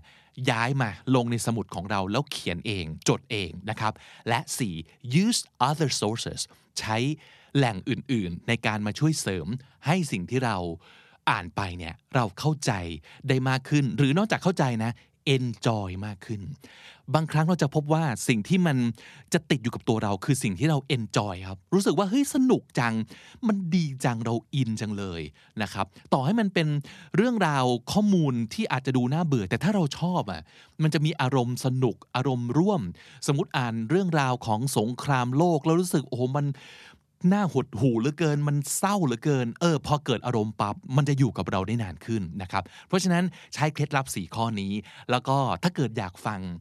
อยากดูนะครับวิดีโอตัวเต็มผมทวนอีกครั้งหนึ่งช่อง YouTube นี้ชื่อว่า Thomas Frank และวิดีโอตัวนี้ชื่อว่า How to Remember More of What You Read สรุปศัพท์ในวันนี้นะครับหลายคำเลยที่น่าสนใจคำแรก dig into แปลว่าขุดในที่นี้คือการเริ่มลงลึกเริ่มจริงจังกับอะไรที่เราทำอยู่สักอย่างหนึ่งนะครับในที่นี้ก็คือการเริ่มอ่านอย่างจริงจังเริ่มสืบค้นสืบเสาะหาข้อมูลนั่นคือ dig into something skim เป็น verb แปลว่าอ่านผ่านๆกวาดสายตานะครับ skim prime your brain ก็เป็นสำนวนที่หมายถึงว่าเตรียมสมองให้พร้อมในการที่จะทำอะไรสักอย่างหนึ่งต่อไปนะครับ prime your brain pick out ก็เป็น verb เช่นเดียวกันนะครับแปลว่าคัดเลือกหรือว่าหยิบที่สำคัญหยิบที่เราต้องการขึ้นมา pick out tendency เป็นคำนามแปลว่าแนวโน้มครับ tendency way too much แปลว่ามากเกินไปเยอะมากเลย way too much prevent เป็น verb แปลว่าขัดขวางป้องกันไม่ให้ทำอะไรสักอย่างหนึ่งนะครับ prevent someone from doing something prevent italicized แปลว่าอักษรตัวเอียงนะครับเราอาจจะคุ้นเคยกับคำว่า italic หรือว่า italic ซึ่งก็คือตัวหนังสือตัวเอียงครับ italicized distill สะกดได้2แบบนะครับ til หรือว่า till 2l ก็ได้นะครับอันนี้เป็น verb แปลว่ากลั่นหรือว่ากลั่นกรองครับ distill salient คำนี้เป็น adjective แปลว่าสำคัญที่สุดครับ salient compliment นี่คือการเสริมครับเสริมให้ดีขึ้นเสริมให้รอบด้านขึ้นเสริมให้น่าสนใจขึ้นเสริมให้สมบูรณ์ขึ้น compliment และถ้าติดตามฟังคำนี้ดีมาตั้งแต่เอพิโซดแรกมาถึงวันนี้คุณจะได้สะสมศัพท์ไปแล้วทั้งหมดรวม 4,474 คำและสำนวนครับและนั่นก็คือคำนี้ดีประจำวันนี้นะครับฝากติดตามฟังรายการของเราได้ทาง YouTube Spotify และทุกที่ที่คุณฟังพอดแคสต์ผมบิ๊กบุญวันนี้ไปก่อนนะครับอย่าลืมเข้ามาสะสมศัพท์กันทุกวันวันละนิดภาษาอังกฤษจะได้แข็งแรงสวัสดีครับ The Standard Podcast Eye-opening for your ears คุณผู้ฟังครับวันนี้กลับมาพร้อมกับเอพิโซดที่น่าจะพูดโดยตรงกับคนที่มีปัญหาคล้ายๆกันจำนวนมากเกี่ยวกับเรื่องของการฝึกภาษาอังกฤษนะครับนั่นก็คือปัญหาอันดับหนึ่งของคนไทยอยากฝึกพูดภาษาอังกฤษแต่ไม่รู้จะพูดกับใครใช่ไหม ทุกคนมีปัญหานี้นะครับจริงๆผมเองก็แก้ปัญหานี้ด้วยการนี่แหละครับถึงได้นั่งฟังรายการกันอยู่500กว่าเอพิโซดแล้วไม่รู้จะพูดกับใครก็พูดกับคุณผู้ฟังนี่แหละนะฮะนี่ก็เป็นวิธีในการฝึกภาษาของผมเหมือนกันนะในการทำพอดแคสต์ก็คือเราไม่มีชาวต่างชาติที่อยู่ในชีวิตเราแบบเป็นประจำเราไม่สามารถจะเดินไปปุ๊บแล้วก็คุยกับฝรั่งได้เต็มไปหมดมันไม่ใช่อย่างนั้นนะมันไม่ใช่กรณีสำหรับทุกคนนะครับแล้วเราจะเรียนรู้การฝึกพูดภาษาอังกฤษยังไงถ้าเราไม่มีใครให้พูดด้วยนะครับนั่นคือประเด็นที่จะมาคุยกันในวันนี้ผมไปเจอคลิป YouTube ของคนคนหนึ่งนะครับมีชื่อว่า Robin MacPherson นะครับ ROBIN Robin MAC Mac PHERSON นะครับ Robin MacPherson ลองไปเสิร์ชใน YouTube เขาจะมี channel ของเขาเลยนะครับเขาเป็น polyglot polyglot polyglot แปลว่าคนที่พูดได้หลายภาษานะครับถ้าเป็น adjective ก็คือ speaking or using several different languages พูดได้หลายภาษาเขาว่า poly ก็คือหลายๆอยู่แล้วนะครับเพราะฉะนั้นจะไม่ใช่แค่1หรือ2แต่มันต้องแบบ3 4 5 6 7 8 9 10นั่นคือ polyglot และส่วนใหญ่ถ้าเกิดเราพูดว่าใครเป็น polyglot มักจะแปลว่าเขาพูดหลายๆภาษาที่ว่านั้นได้โดยดีเกือบทุกภาษานะครับเพราะฉะนั้นก็คือเป็นคนที่มีความสามารถพิเศษมากๆในเรื่องภาษาเขาก็จะฝักใฝ่enjoy นะครับกับการฝึกหลายๆภาษาแล้วคุณ Robin MacPherson ก็เป็น polyglot คนหนึ่งเหมือนกันแล้วคอนเทนต์ใน channel ของเขาบน YouTube นะครับที่จะพูดถึงบ่อยมากๆเลยอันนึงก็คือฝึกภาษายังไงนะครับมีคลิปนึงชื่อน่าสนใจมากๆเขาบอกว่า How I Learned to Speak Foreign Languages Without Talking to People เขาเนี่ยฝึกพูดภาษาต่างประเทศได้ยังไงทั้งที่เขาไม่ได้พูดกับผู้คนนั่นคือปัญหาเดียวกับเราเลยอย่าลืมว่าเขาไม่ได้พูดฝึกพูดแค่ภาษา2ภาษานะเขาพูดหลายภาษาแล้วเขาฝึกยังไงน่าสนใจมากนะครับผมรวบรวมมาสรุปใจความมาให้มันจะมีทิปประมาณ3อย่างใหญ่ๆนะครับมาดูกันไปแล้วก็อยากจะให้ลองฟังเสียงของ Robin MacPherson สลับกันด้วยนะครับแต่ว่าผมจะสรุปใจความมาให้ก็แล้วกันข้อ1นะครับเป็นสิ่งที่จริงๆแล้วเนี่ยเคยพูดแนะนำไว้บ่อยมากในรายการก็คือ repeat things out loud นั่นก็คือการ mimic แปลว่าเรียนแบบนะครับ repeat แปลว่าพูดซ้ำได้ยินอะไรให้พูดตามนั่นคือการ repeat things and you also should mimic everything เนี่ยหมายถึงอะไรไม่ใช่แค่คำนะแต่สิ่งที่เราควรเรียนแบบก็คือทั้ง pronunciation ทั้ง rhythm ทั้ง intonation 3 คำนี้สำคัญมาก pronunciation คือวิธีการออกเสียง rhythm คือจังหวะนะครับจังหวะก็คือสั้นยาว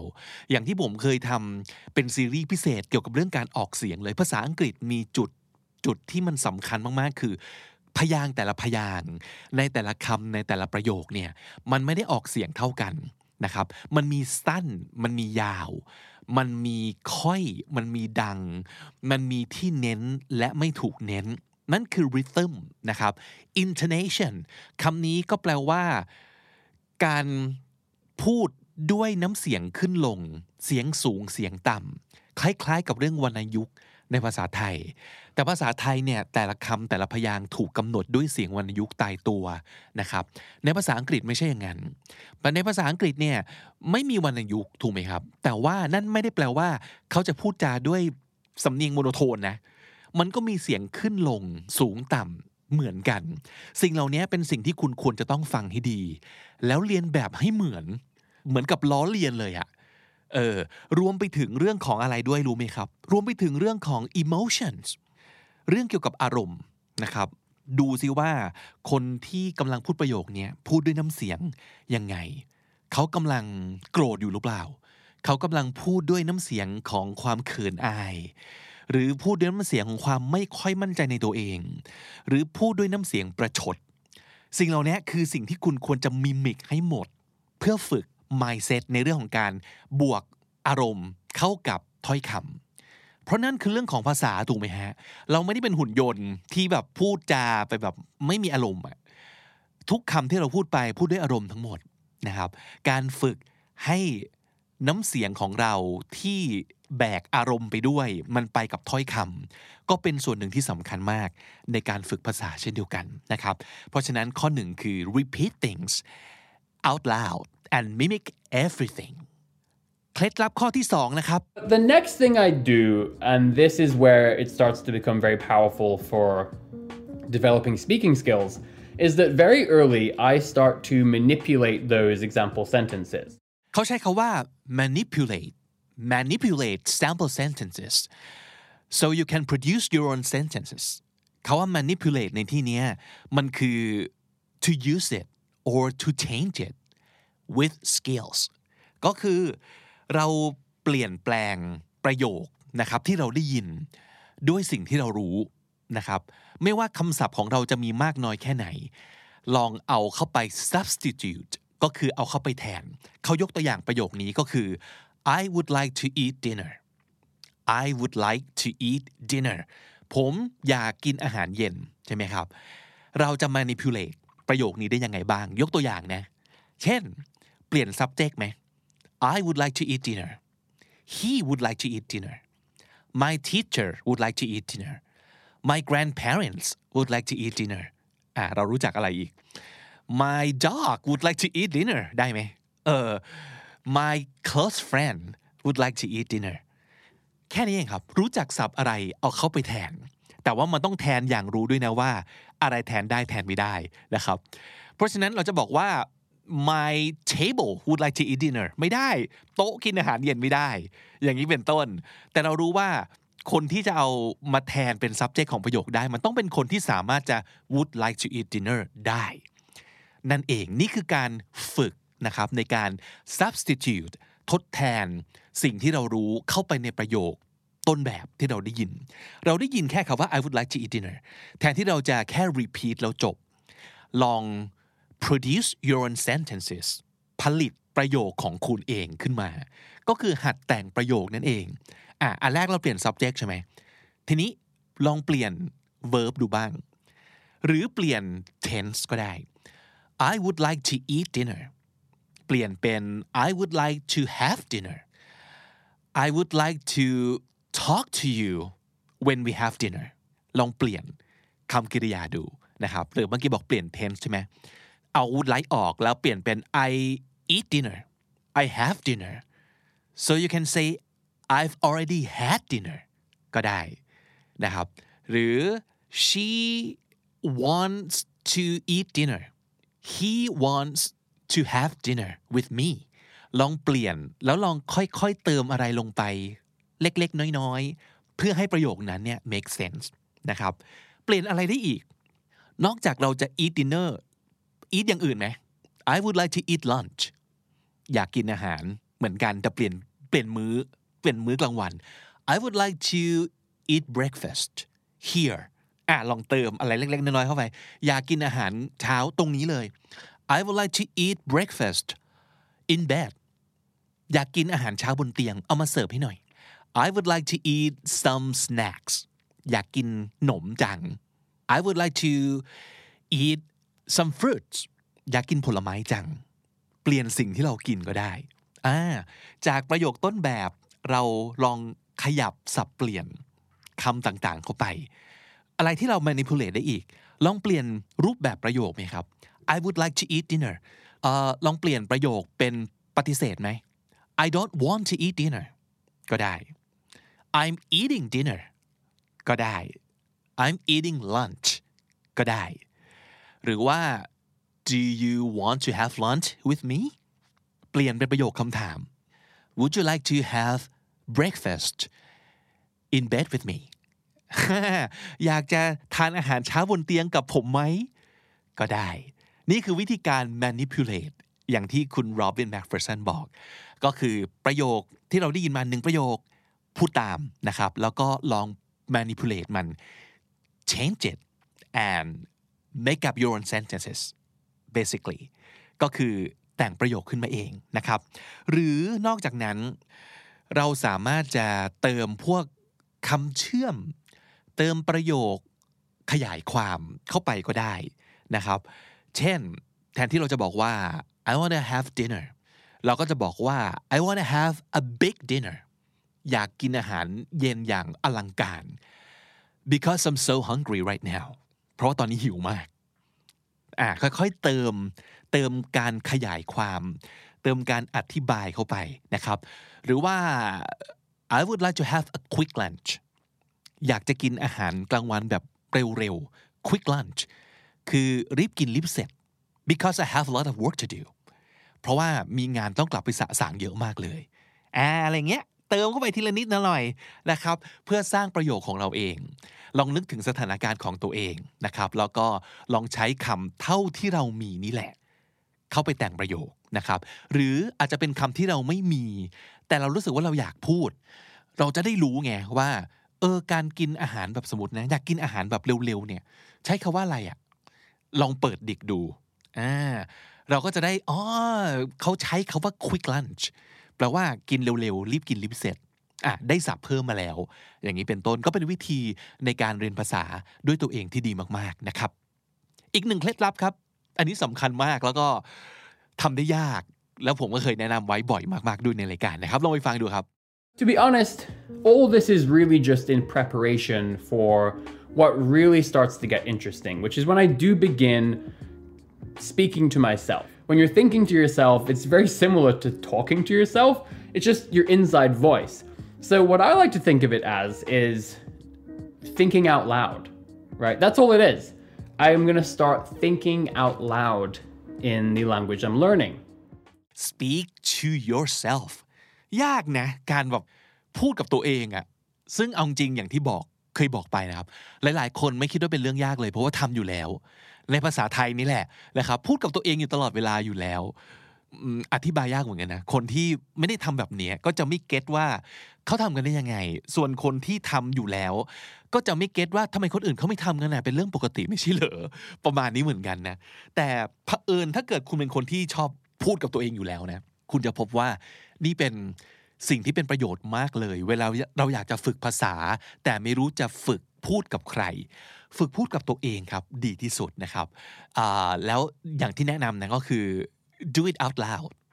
เพราะว่าจริงๆการพูดกับตัวเองมันก็คือการ thinking out loud นั่นเองมันคือการคิดออกมาดังๆครับถ้าสมมุติเกิดคือเราทุกคนคิดอยู่แล้วเนาะแต่ครั้งต่อไปเวลาเรามีสติตื่นรู้อยู่ว่าเฮ้ยตอนนี้เรากำลังคิดอย่าปล่อยให้มันเป็นแค่ความคิดในหัวลองพูดมันออกมาสิเหมือนกับเราอ่านความคิดตัวเองอ่านสคริปต์ความคิดตัวเองในหัวออกมาเป็นคำพูดดังๆนั่นแหละเป็นการฝึกเริ่มพูดกับตัวเองนะครับหรือเอาจริงไหมคือลองใช้เทคโนโลยีไหมจัดพอดแคสต์กันไหมผมว่าการจัดพอดแคสต์เนี่ยเป็นการฝึกพูดกับตัวเองที่ดีมากเลยนะแต่เราต้องจินตนาการไปนิดนึงว่าเรากำลังคุยกับใครอยู่เหมือนกับตอนนี้ที่ผมกำลังจินตนาการว่าผมคุยกับทุกคนอยู่คุณผู้ฟังทุกคนกำลังนั่งมองหน้าผมอยู่แล้วผมกำลังคุยเรื่องเนี้ยที่สนุกมากสำคัญมากให้คุณฟังนะครับนั่นก็คืออีกหนึ่งวิธีในการฝึกได้เหมือนกันนะฮะ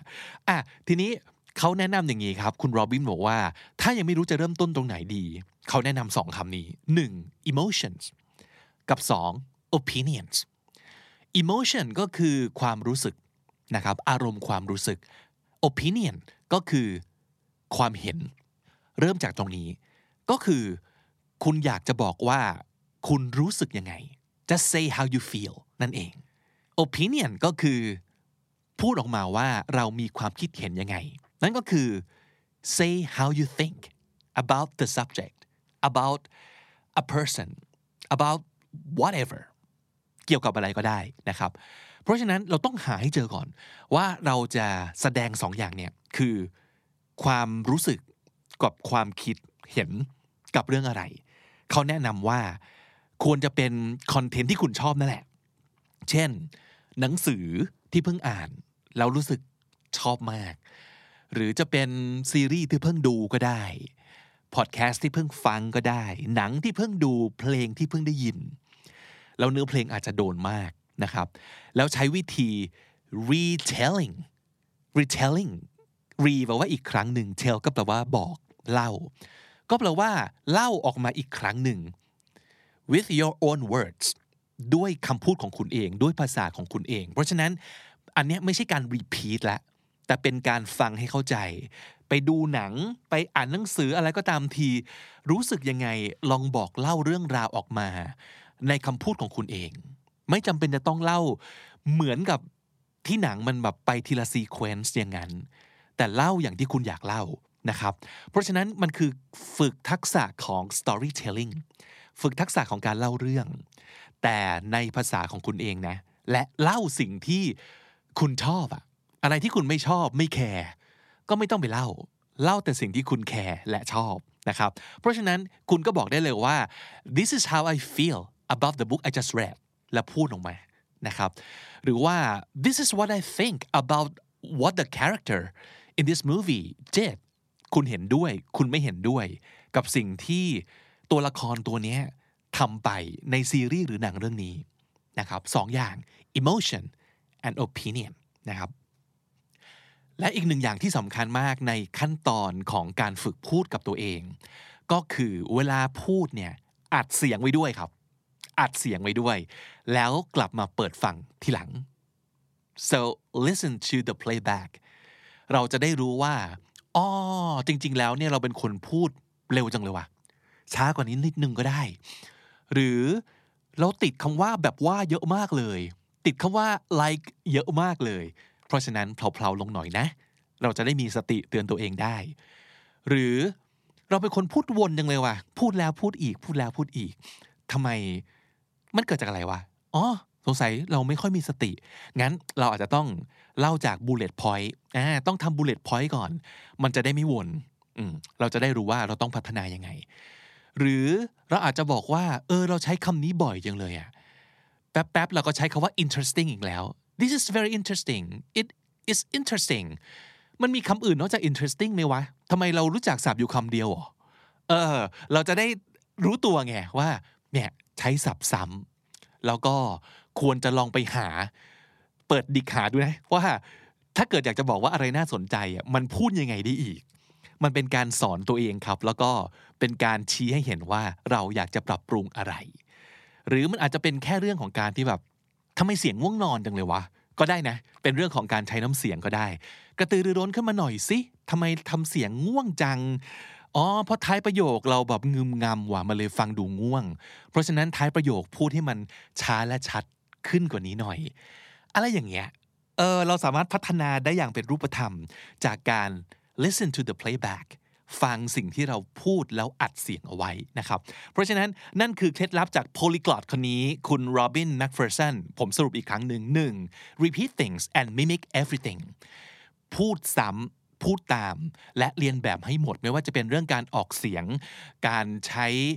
จังหวะจะโคนหรือว่าการขึ้นเสียงสูงเสียงต่ำการใช้เสียงเบา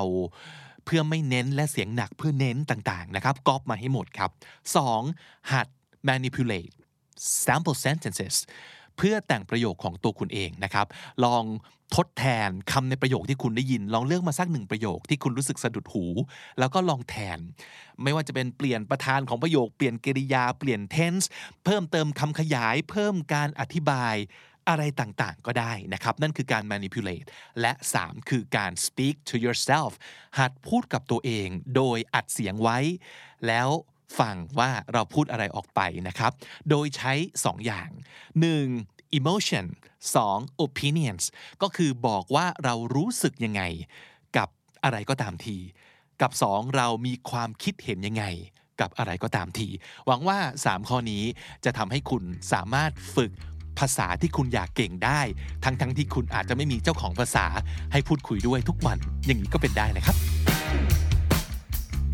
สรุปศัพท์มีแค่1คำเลยนะจริงๆแล้วเนี่ยที่รู้สึกว่าน่าสนใจและหลายคนอาจจะยังไม่รู้จักก็คือ polyglot polyglot คือ someone who can speak or use several different languages คนที่พูดได้ใช้ได้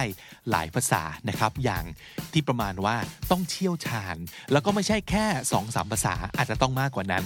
4-5-6 ขึ้นไปประมาณนั้นถึงจะเรียกว่าเป็น polyglot นะครับและถ้าติดตามฟังคำนี้ดีมาตั้งแต่เอพิโซดแรกมาถึงเอพิโซดนี้คุณก็จะได้สะสมศัพท์ไปแล้วทั้งหมดรวม 4,493 คำและสำนวนครับ คุณผู้ฟังครับช่วงนี้นะฮะปลายปี2020คำนี้ดีพอดแคสต์กำลังเปิดรับน้องฝึกงานนะครับกับโครงการคำนี้ดี Intern Gen 4จำนวนที่จะรับคือ2คนนะครับตำแหน่ง Creative นะครับหน้าที่มี2อย่างหลักๆเลยก็คือ1เข้ามาเป็นส่วนหนึ่งของทีมผลิตรายการคำนี้ดีนะครับแล้วก็2เข้ามาเป็นส่วนหนึ่งของรายการใหม่ที่เรากำลังจะขึ้นเร็วๆนี้นะครับเป็นรายการที่ว่าด้วยเรื่องภาษาอังกฤษเพื่อการทำงานโดยเฉพาะเลยคุณสมบัติก็คือเพศอายุการศึกษาอันนี้คือยังไงก็ได้ไม่สนใจนะครับแต่ว่าภาษาอังกฤษคุณต้องดีมีความหลงไหลในการทำคอนเทนต์เกี่ยวกับภาษาอังกฤษจริงๆนะครับแล้วก็พร้อมจะเข้ามาลุยไปด้วยกันอย่างเต็มที่ในช่วงเวลาอย่างน้อย3เดือนนะครับฝึกงานจันทร์ถึงศุกร์ครับแต่ว่าเข้าออฟฟิศเนี่ยสัปดาห์ละ3วันแล้วแต่ตกลงกันนะครับแต่ว่าถ้าเกิดจะมากกว่านั้นก็ไม่ว่ากันเพราะว่าพวกเราก็ทำงานกัน5วันอยู่แล้วนะครับมาเหตุนิดนึงนะครับว่าถ้ามีทักษะหรือประสบการณ์เรื่องการทำคอนเทนต์วิดีโอมาบ้างจะพิจารณาเป็นพิเศษนะครับใครสนใจอีเมลเข้ามานะครับที่ podcast@thestandard.co ย้ำอีกครั้งนะครับ podcast@thestandard.co สิ่งที่ต้องแนบมาด้วยคือ1เรซูเม่1หน้ากระดาษพอนะครับกับ2คลิปวิดีโอความยาวไม่เกิน5นาทีตอบ3คำถามนี้นะครับข้อ1แนะนำตัวเองทั้งภาษาไทยและภาษาอังกฤษข้อ2ให้ตอบเป็นภาษาอังกฤษนะครับคำถามคือ What do you think you're best at and what do you think you're not so good at and why how so ตอบคำถามนี้เป็นภาษาอังกฤษย้ำนะครับและข้อ3ตอบเป็นไทยหรืออังกฤษก็ได้นะครับคำถามคือถ้ารายการใหม่ที่กำลังจะขึ้นเนี่ยใช้ชื่อว่า English at Work คุณคิดว่ารายการที่ว่านี้พอดแคสต์นี้จะมีเนื้อหาอะไรยังไงได้บ้างลองตีความตามความเข้าใจของตัวเองแล้วก็ลองอธิบายมาให้เราฟังหน่อยหรือว่าฟุ้งให้เราฟังหน่อยว่าเอ๊ะมันจะทำอะไรได้บ้างนะเกี่ยวกับอะไรได้บ้างนะครับย้ำอีกครั้งนึงนะครับวิดีโอคลิปนี้ไม่เกิน5นาทีนะครับสามารถดูโพยได้ตัดต่อได้ไม่ว่ากันตามสบายนะครับแล้วก็ทั้งหมดนี้ส่งมาที่ย้ำอีก1ครั้ง podcast@thestandard.co นะครับตั้งชื่ออีเมลตรงช่อง subject ว่าคำนี้ดี intern gen 4 KND intern gen 4นะครับให้ส่งมาภายในวันที่15พฤศจิกายน2020นี้นะครับและนั่นก็คือคำนี้ดีประจำวันนี้นะครับฝากติดตามฟังรายการของเราได้ทาง YouTube Spotify และทุกที่ที่คุณฟังพอดแคสต์ผมบิ๊กบุญวันนี้ไปก่อนครับอย่าลืมเข้ามาสะสมศัพท์กันทุกวันวันละนิดภาษาอังกฤษจะได้แข็งแรงสวัสดีครับ The Standard Podcast Eye-opening for your earsคุณผู้ฟังครับหลายครั้งที่คำนี้ดีเนี่ยจะนำเสนอซีรีส์จกศัพท์จำได้ใช่ไหมครับวันนี้เราจะไปจกศัพท์แบบจกทั้งศัพท์ทั้ง pronunciation มาด้วยเลยนะครับจากพอดแคสต์ในเครือ The Standard ของเราเองนั่นก็คือรายการ We Need to Talk ครับมีตอนนึงที่ผมชอบมากๆคือตอนของอาจารย์อดัมนะครับไปไล่ฟังตั้งแต่ต้นจนจบก็พบว่ามีหลายศัพท์สำนวนหลายประโยคที่เราสามารถจะเอาไปใช้ได้จริงๆและถ้าเกิดเราจะเอาไปใช้ออกเสียงยังไงให้ใกล้เคียงกับเจ้าของภาษาเพราะฉะนั้นเรามาออกเสียงตามอาจารย์อดัมกันไปเลยดีกว่าครับI was all about sports growing up. I was all about sports growing up. I was all about something ก็คือชอบมากทำแต่อย่างนี้อย่างเดียวเลย I was all about sports growing up. All about something. I was all about sports growing up. ประโยคนี้เอาไว้พูดเวลามีคนถามว่าตอนเด็กๆเป็นยังไงสมัยเรียนเนี่ยทำอะไรบ้าง I was all about sports growing up ก็คือช่วงนั้นเล่นแต่กีฬาอย่างเดียวเลยนะครับI was all about sports growing up. I was all about sports growing up. พูดตามครับ I was all about sports growing up. I was all about sports growing up. After I graduated from high school, I was like, I got to get out of here. I don't. พูดค่อนข้างเร็วนะครับแต่อาจารย์อดัมกำลังเล่าว่าหลังจากเรียนจบมัธยมแล้วก็มีความรู้สึกว่าต้องออกไปจากที่นี่แล้วไม่อยากจะอยู่ซอลเลคซิตี้อีกต่อไปแล้วนะครับอาจารย์อดัมพูดว่า After I graduated from high school I was like ประโยคนี้ประมาณว่าแบบว่าอะไรอย่างนี้นะฮะเป็นคำติดปากเป็น filler words ซึ่งเราพูดกันแบบไม่ได้มีความหมายอะไรแต่ว่าพูดให้เกิดความลื่นไหลในการสนทนาจริงๆนะครับ I was like I gotta get out of here I gotta get out of here อีกทีหนึ่งนะครับ I gotta ก็คือ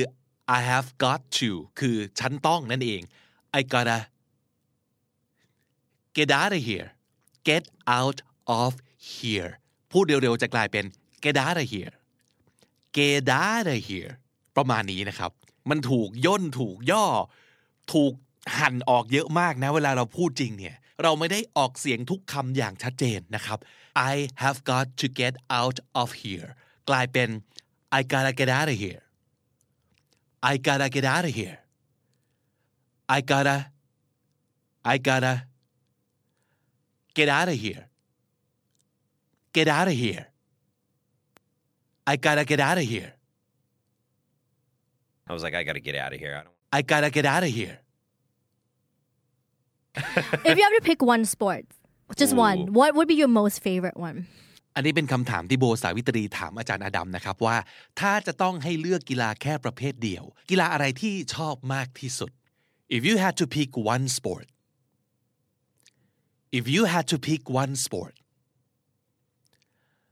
What would be your most favorite one What would be Your most favorite one If you have to pick one sport What would be your most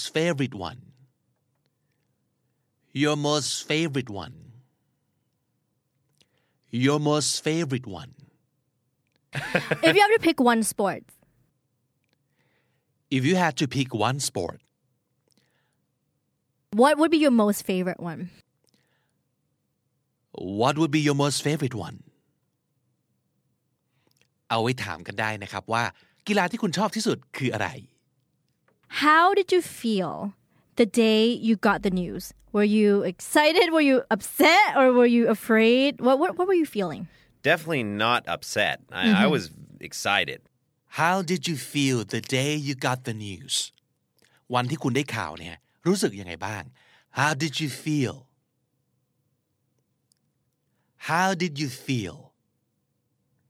the day you got the news?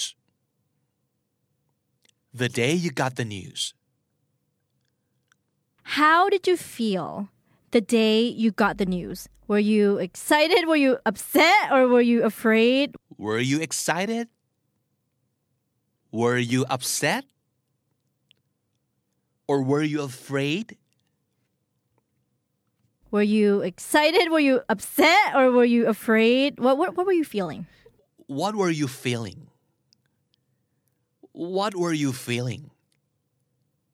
คือตอนนั้นน่ะรู้สึกยังไง What were you feeling? How did you feel the day you got the news? Were you excited? Were you upset?Or were you afraid? What were you feeling? อาจารย์อดัมตอบว่า Definitely not upset. I was excited. Definitely not upset. I was excited. ที่แน่ๆคือไม่รู้สึกหงุดหงิดไม่รู้สึกไม่พอใจอะไรเลยมีแต่ความตื่นเต้นอันนี้พูดถึงตอนที่อาจารย์อดัมได้ข่าวว่าจะถูกส่งมาที่เมืองไทยนะครับ Definitely not upset.อาจารย์อดัมเวลาพูดก็ไม่ได้พูดว่า definitely เต็มๆ definitely not upset definitely not upset I was excited definitely not upset I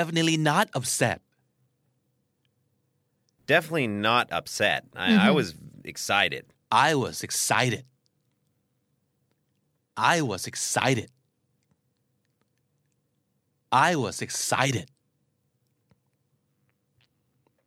And I remember thinking back then, like, oh no,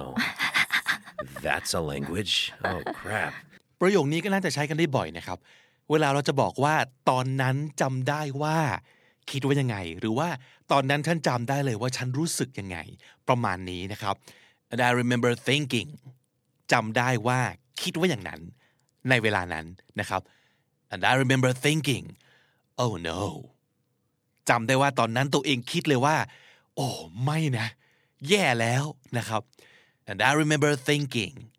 oh no And I remember thinking oh no So I was a little intimidated I guess คำว่า intimidated แปลว่ารู้สึกกลัวครับรู้สึกถูกข่มให้เราประหม่าให้เราวิตกให้เรากลัวให้เรารู้สึกว่าเราทำไม่ได้หรอกรู้สึกว่าเราด้อยนั่นคือ intimidated อาจารย์อาดัมเล่าว่าตอนนั้นรู้สึก intimidated นะครับ So I was a little intimidated I guess So I was a little intimidated I guess So I was a little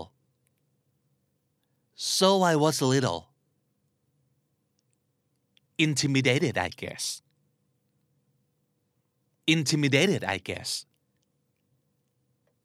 มีคำว่า I guess พ่วงท้ายมาก็หมายถึงประมาณว่าก็คงอะไรประมาณนั้นมั้งนะครับ I guess คงเป็นอย่างนั้นละมั้งฉันเดาว่าจะเป็นอย่างนั้นนะครับ So I was a little intimidated I guess So I was a little intimidated I guess intimidated I guess So I was a little intimidated I guess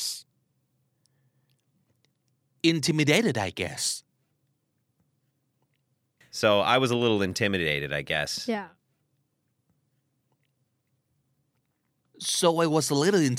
I guess and just be like all right it'll come eventually Mm-hmm. You can't force it. Same with, you know, Thai people learning English. It takes a while. You can't just expect yourself to become fluent within a few months or so. ตรงนี้อาจารย์อดัมกำลังพูดถึงเรื่องของการฝึกภาษาที่2นะครับซึ่งสำหรับอาจารย์อดัมก็คือภาษาไทยนั่นเองตอนแรกมีความรู้สึกว่าทำไมไม่ได้สักทีนะขยันเต็มที่อ่านตำราฝึกฝนทำไมยังไม่ได้สักทีทำไมยังไม่เข้าใจคนอื่นทำไมพูดแล้วคนอื่นคนไทยยังไม่เข้าใจเราอะไรประมาณนี้นะครับแต่อาจารย์อดัมก็สรุปกับตัวเองว่า all right it'll come eventually and just be like all right it'll come eventually All right, it'll come eventually. ก็คือว่าเดี๋ยวในที่สุดแล้วมันก็จะได้เองแหละนะครับ It'll come eventually. Mm-hmm. You can't force it. Same with, you know, Thai people learning English. You can't force it. Force คือบังคับนะครับก็คือเดี๋ยวถ้าจะได้มันก็ได้เองเราไม่สามารถจะไปบังคับให้มันเกิดขึ้นได้ไปทำให้มันเกิดขึ้นได้ทันทีเดี๋ยวนี้นะครับYou can't force it. It takes a while. แปลว่าของอย่างนี้ต้องใช้เวลานะครับ It takes a while.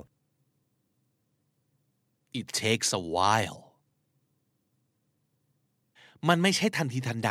แต่มันต้องรอไปอีกสักช่วงหนึ่ง It takes a while.It takes a while. Should I just go home now? No. I mean, I'm not going to say it never crossed my mind. Yeah. You know, it definitely did. Yeah. But I just kept going. Should I just go home now? จะกลับบ้านดีไหมเนี่ยเป็นวูบหนึ่งของอาจารย์อดัมที่รู้สึกตอนที่ภาษาไม่ได้สักทีเมื่อไหร่จะเก่งสักทีรู้สึกท้อเหลือเกินหรือจะกลับบ้านดีนะกลับอเมริกาดีกว่าShould I just go home now? No. Should I just go home now? I mean, I'm not going to say it never crossed my mind. Yeah. You know, it definitely did. Yeah. But I just kept going. พูดเล่นก็จริงครับประโยคนี้ว่ากลับบ้านดีไหมนะแต่ไม่ปฏิเสธว่าความคิดแบบนี้ก็เคยเกิดขึ้นเหมือนกัน It crossed my mind. ก็หมายถึงว่าประโยคนี้ก็เคยผุดขึ้นในความคิดของเราเช่นเดียวกัน I mean, I'm not going to say it never crossed my mind. Yeah. You know? I mean, I'm not going to say I'm not gonna say it never crossed my mind. It never crossed my mind. I mean, I'm not gonna say it never crossed my mind. ก็คือคงจะไม่บอกหรอกนะว่าความคิดอย่างนี้ไม่เคยเกิดเลยนะครับ I mean, I'm not gonna say it never crossed my mind.I mean, I'm not going to say it never crossed my mind. Yeah. You know, it definitely did. You know, it definitely did.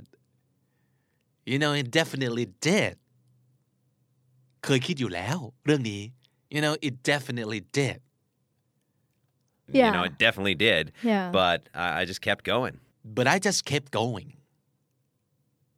But I just kept going. But I just kept going. I just kept going.I just kept going ก็คือใช่แหละเคยคิดเหมือนกันว่าจะกลับบ้านนี้ไม่น่าแต่ที่สุดแล้วก็คือพยายามต่อไปไม่หยุดนะครับ I just kept going You know, realizing the fact that you're gonna struggle, you're gonna make mistakes, you're never gonna be perfect อาจารย์อดัมพูดถึงเรื่องของการฝึกภาษานะครับคือยังไงเราต้องคิดเอาไว้เสมอว่าเรื่องอย่างเนี้ยเราต้องดิ้นรนแปลว่ามันไม่ง่ายเพราะฉะนั้นเราต้องพยายามมากๆนั่นคือ struggle คือจะได้ไหมนะมันยากจังเลยเฮ้อน่าท้อจังเนี่ยคือการ struggle realizing the fact that you're gonna struggle นี่คือสิ่งที่ต้องคำนึงถึงต้อง realize ต้องรู้ว่านี่คือความจริงที่คุณต้องเจอ realizing the fact that you're gonna struggle You know, realizing the fact that you're gonna struggle, you're gonna make mistakes, you're never gonna be perfect. You're gonna make mistakes. You're gonna make mistakes. You're never gonna be perfect. You're never gonna be perfect. ไม่มีทางที่เราจะสมบูรณ์แบบมันต้องมีผิดบ้างอยู่แล้วเป็นเรื่องธรรมดานะครับAnd so, like, absorbing a new language is tough. Yeah. Learn and laugh at your mistakes. Don't take it too seriously. Absorbing a new language is tough. Absorbing ก็คือการซึมซับภาษาใหม่ๆเนี่ยเป็นเรื่องไม่ง่ายนะมันเป็นเรื่องยากมากเลยนะครับ Absorbing a new language is tough. Absorbing a new language.A new language is tough. A new language is tough. เห็นการเชื่อมเสียงกันใช่ไหมครับ Absorbing a new language is tough. คือถ้าเกิดเราอ่านเป็นคำๆมันก็จะได้ว่า Absorbing a new language is tough. พูดให้เป็นธรรมชาติเหมือนเจ้าของภาษามันจะต้องมีการเชื่อมเสียงเข้าด้วยกันมันก็เลยกลายเป็น Absorbing a new language is tough.Absorbing a new language is tough. Learn and laugh at your mistakes. Don't take it too seriously. อันนี้สำคัญมากเลยเนาะมันต้องรู้จักหัวเราะและขบขันความพลาดความเด๋อความโกงของตัวเองให้เป็นอย่าไปซีเรียสกับมันมากทุกครั้งที่พูดผิดนะครับก็ไม่ต้องกลับไปเคี่ยนตีตัวเองว่าทำไมเราโง่จังไม่ใช่อย่างนั้นมันเป็นเรื่องธรรมดาเป็นเรื่องขำขันซึ่งปกติมาก Learn and laugh at your mistakes Learn and laugh at your mistakes Learn and laugh at your mistakes Don't take it too seriously Don't take it too seriously Don't take it too seriously Don't take it too seriously. We make mistakes. Like, I'm a native speaker. I still make mistakes in English. I don't care, you know. อันนี้เป็นอันนึงที่อาจารย์อดัมย้ำมากเลยนะครับแม้แต่คนที่เป็นเจ้าของภาษาอย่างเขาเวลาพูดภาษาอังกฤษเขายังพูดผิดเลยเป็นปกติไม่ใช่เรื่องที่ต้องมาแคร์กันมากครับ I'm a native speaker. I still make mistakes in English. I'm a native speaker and I still make mistakes.I'm a native speaker and I still make mistakes in English. I'm a native speaker. I still make mistakes in English I still make mistakes in English I still make mistakes in English I still make mistakes in English I don't care you know I don't care I don't care I don't care ไม่ต้องไปสนใจมันมากครับผิดเป็นเรื่องธรรมชาติทุกคนผิดทั้งนั้นเจ้าของภาษายังผิดนะครับ You can get your listener to understand without speaking perfectly. You can have a Thai accent. You can have incorrect grammar and your listener can still understand what you're saying. Now, that's not saying that you shouldn't try and improve. Obviously, we can continue to improve our language skills and try and get better and learn from our mistakes, but at the same time,It's okay to make mistakes. You can get your listener to understand without speaking perfectly. You can get your listener to understand.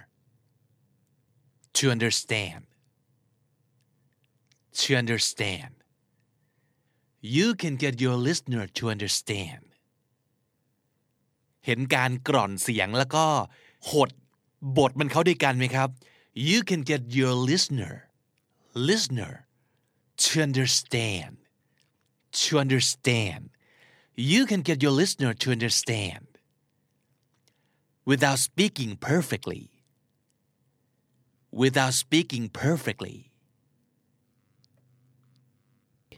You can have a Thai accent.พูดอังกฤษแบบไทยๆก็ได้นะสำเนียงไทยๆก็น่ารักนะโอเคไม่ผิดอะไรนะครับ You can have a Thai accent.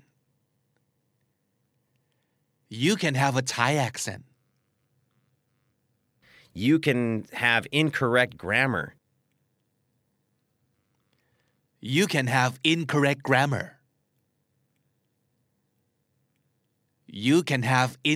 grammar.ไวยากรณ์ผิดๆก็ได้ You can have incorrect grammar and your listener can still understand what you're saying. Can still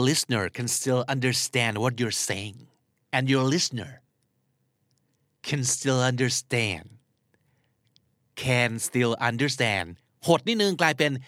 Can still understand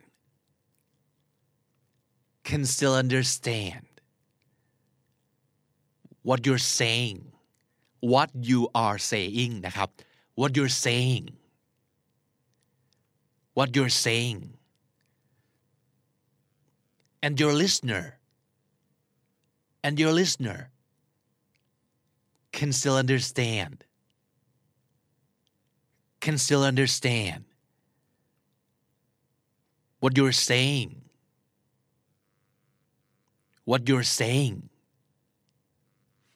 Now, that's not saying that you shouldn't try and improve. Obviously, we can continue to improve our language skills and try and get better and learn from our mistakes. But at the same time, it's okay to make mistakes. Now, that's not saying that you shouldn't try and improve. ก็จริงอยู่ที่เราบอกว่าพูดผิดไม่เป็นไรแต่ก็ไม่ได้หมายความว่าไม่ต้องพัฒนาเลยไม่ต้องแก้ไขเลยก็ยังต้องแก้ไขอยู่นะครับแต่ว่าอย่าไปซีเรียสกับมันมากเราค่อยๆทยอยแก้ไขมันไปทีละหน่อยก็ได้ Now that's not saying that you shouldn't try and improve. Obviously, we can continue to improve our language skills and try and get better and learn from our mistakes. Obviously, we can continue.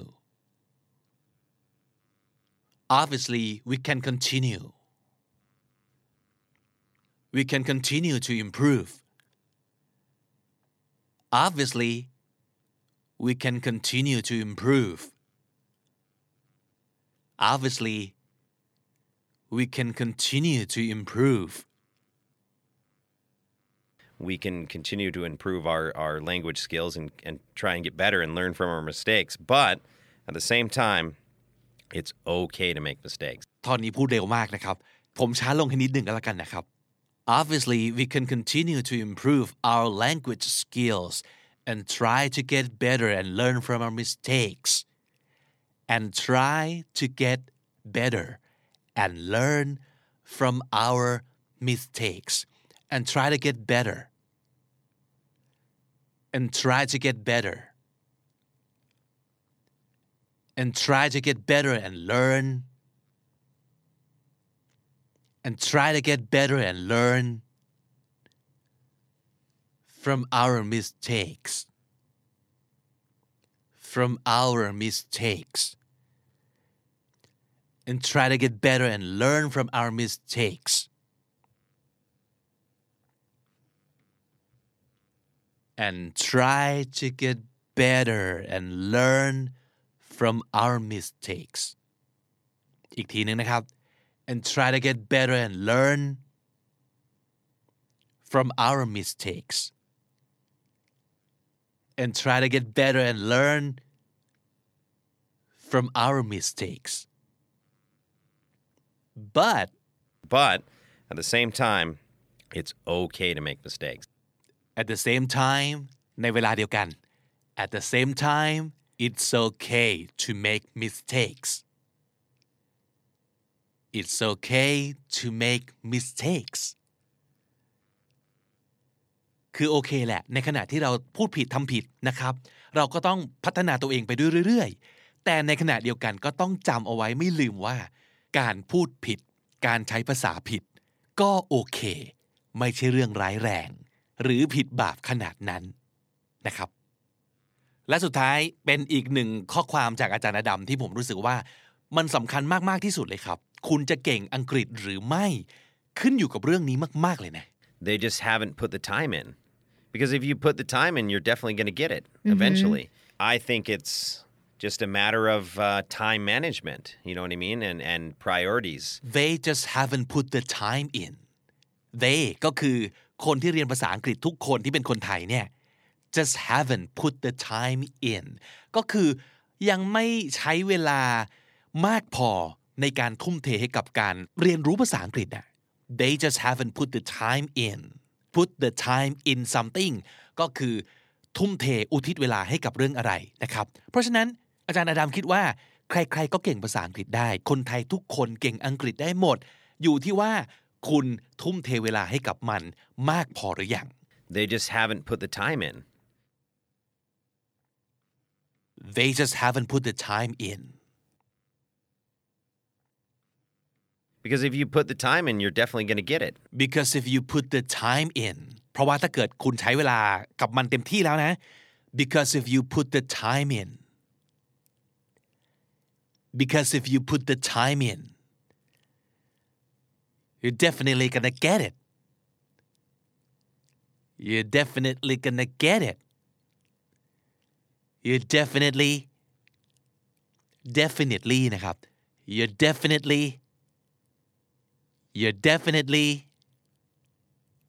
gonna get it. ก่อนหน้า get it ก็คือ going to get it นะครับ gonna get it.Gonna get it. You're definitely gonna get it. You're definitely gonna get it. You're definitely gonna get it. I think it's just a matter of time management. มันเป็นแค่เรื่องของการจัดสรรเวลาครับ I think it's just the matter of time management. I think it's just a matter. I think it's just a matter of time management. I think it's just a matter of time management.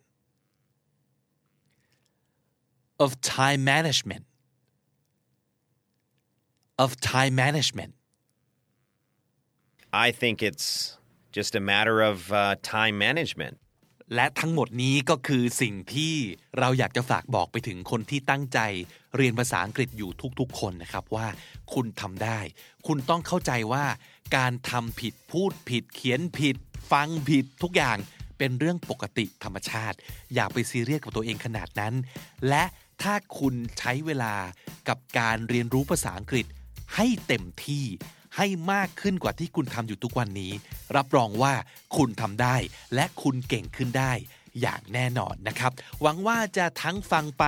คิดไปแล้วก็ออกเสียงตามกันไปด้วยนะครับคำที่คัดมาในวันนี้ทั้งเป็นข้อคิดที่ดีและเป็นคำที่คุณมีโอกาสจะเอาไปใช้ได้จริงๆในชีวิตประจำวันนะครับต่อจากนี้ไปครับได้ยินภาษาอังกฤษที่ไหนเมื่อไหร่ยังไงให้ลองพูดตามให้หมดเลยไม่ว่าจะเป็นหนังเป็นซีรีส์เป็นทอล์กโชว์เป็นพอดแคสต์ต่างๆย้ำว่าฝึกบ่อยๆครับฝึกทุกวันครับแล้วการออกเสียงของคุณจะดีขึ้นเรื่อยๆนะครับติดตามคำนี้ดีกันได้ทุกวันและทุกช่องทางเหมือนเดิมทั้งที่ The Standard .co YouTube Spotify Joox ทุกที่ที่คุณฟังพอดแคสต์นั่นเองนะครับผมบิ๊กบูนวันนี้ไปแล้วครับอย่าลืมเข้ามาสะสมศัพท์กันทุกวันวันละนิดภาษาอังกฤษจะได้แข็งแรงสวัสดีครับ The Standard Podcast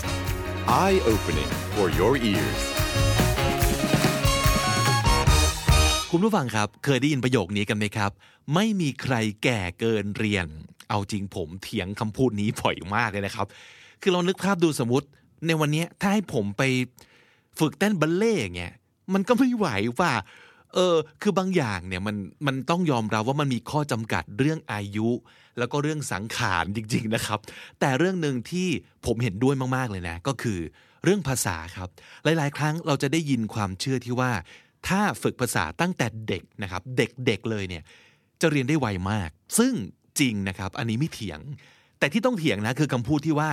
ถ้าจะมาเรียนมาฝึกภาษาเอาตอนแก่ๆเนี่ยมันสายไปแล้วแหละอย่าพยายามเลยนะครับถ้าใครเคยได้ยินมาแบบนี้หรือว่าตัวเองเชื่อฝังหัวมาแบบนี้เนี่ยอยากชวนให้ลองฟังเอพิโซดนี้ดีๆนะครับผมว่าคุณผู้ฟังคำนี้ดีหลายคน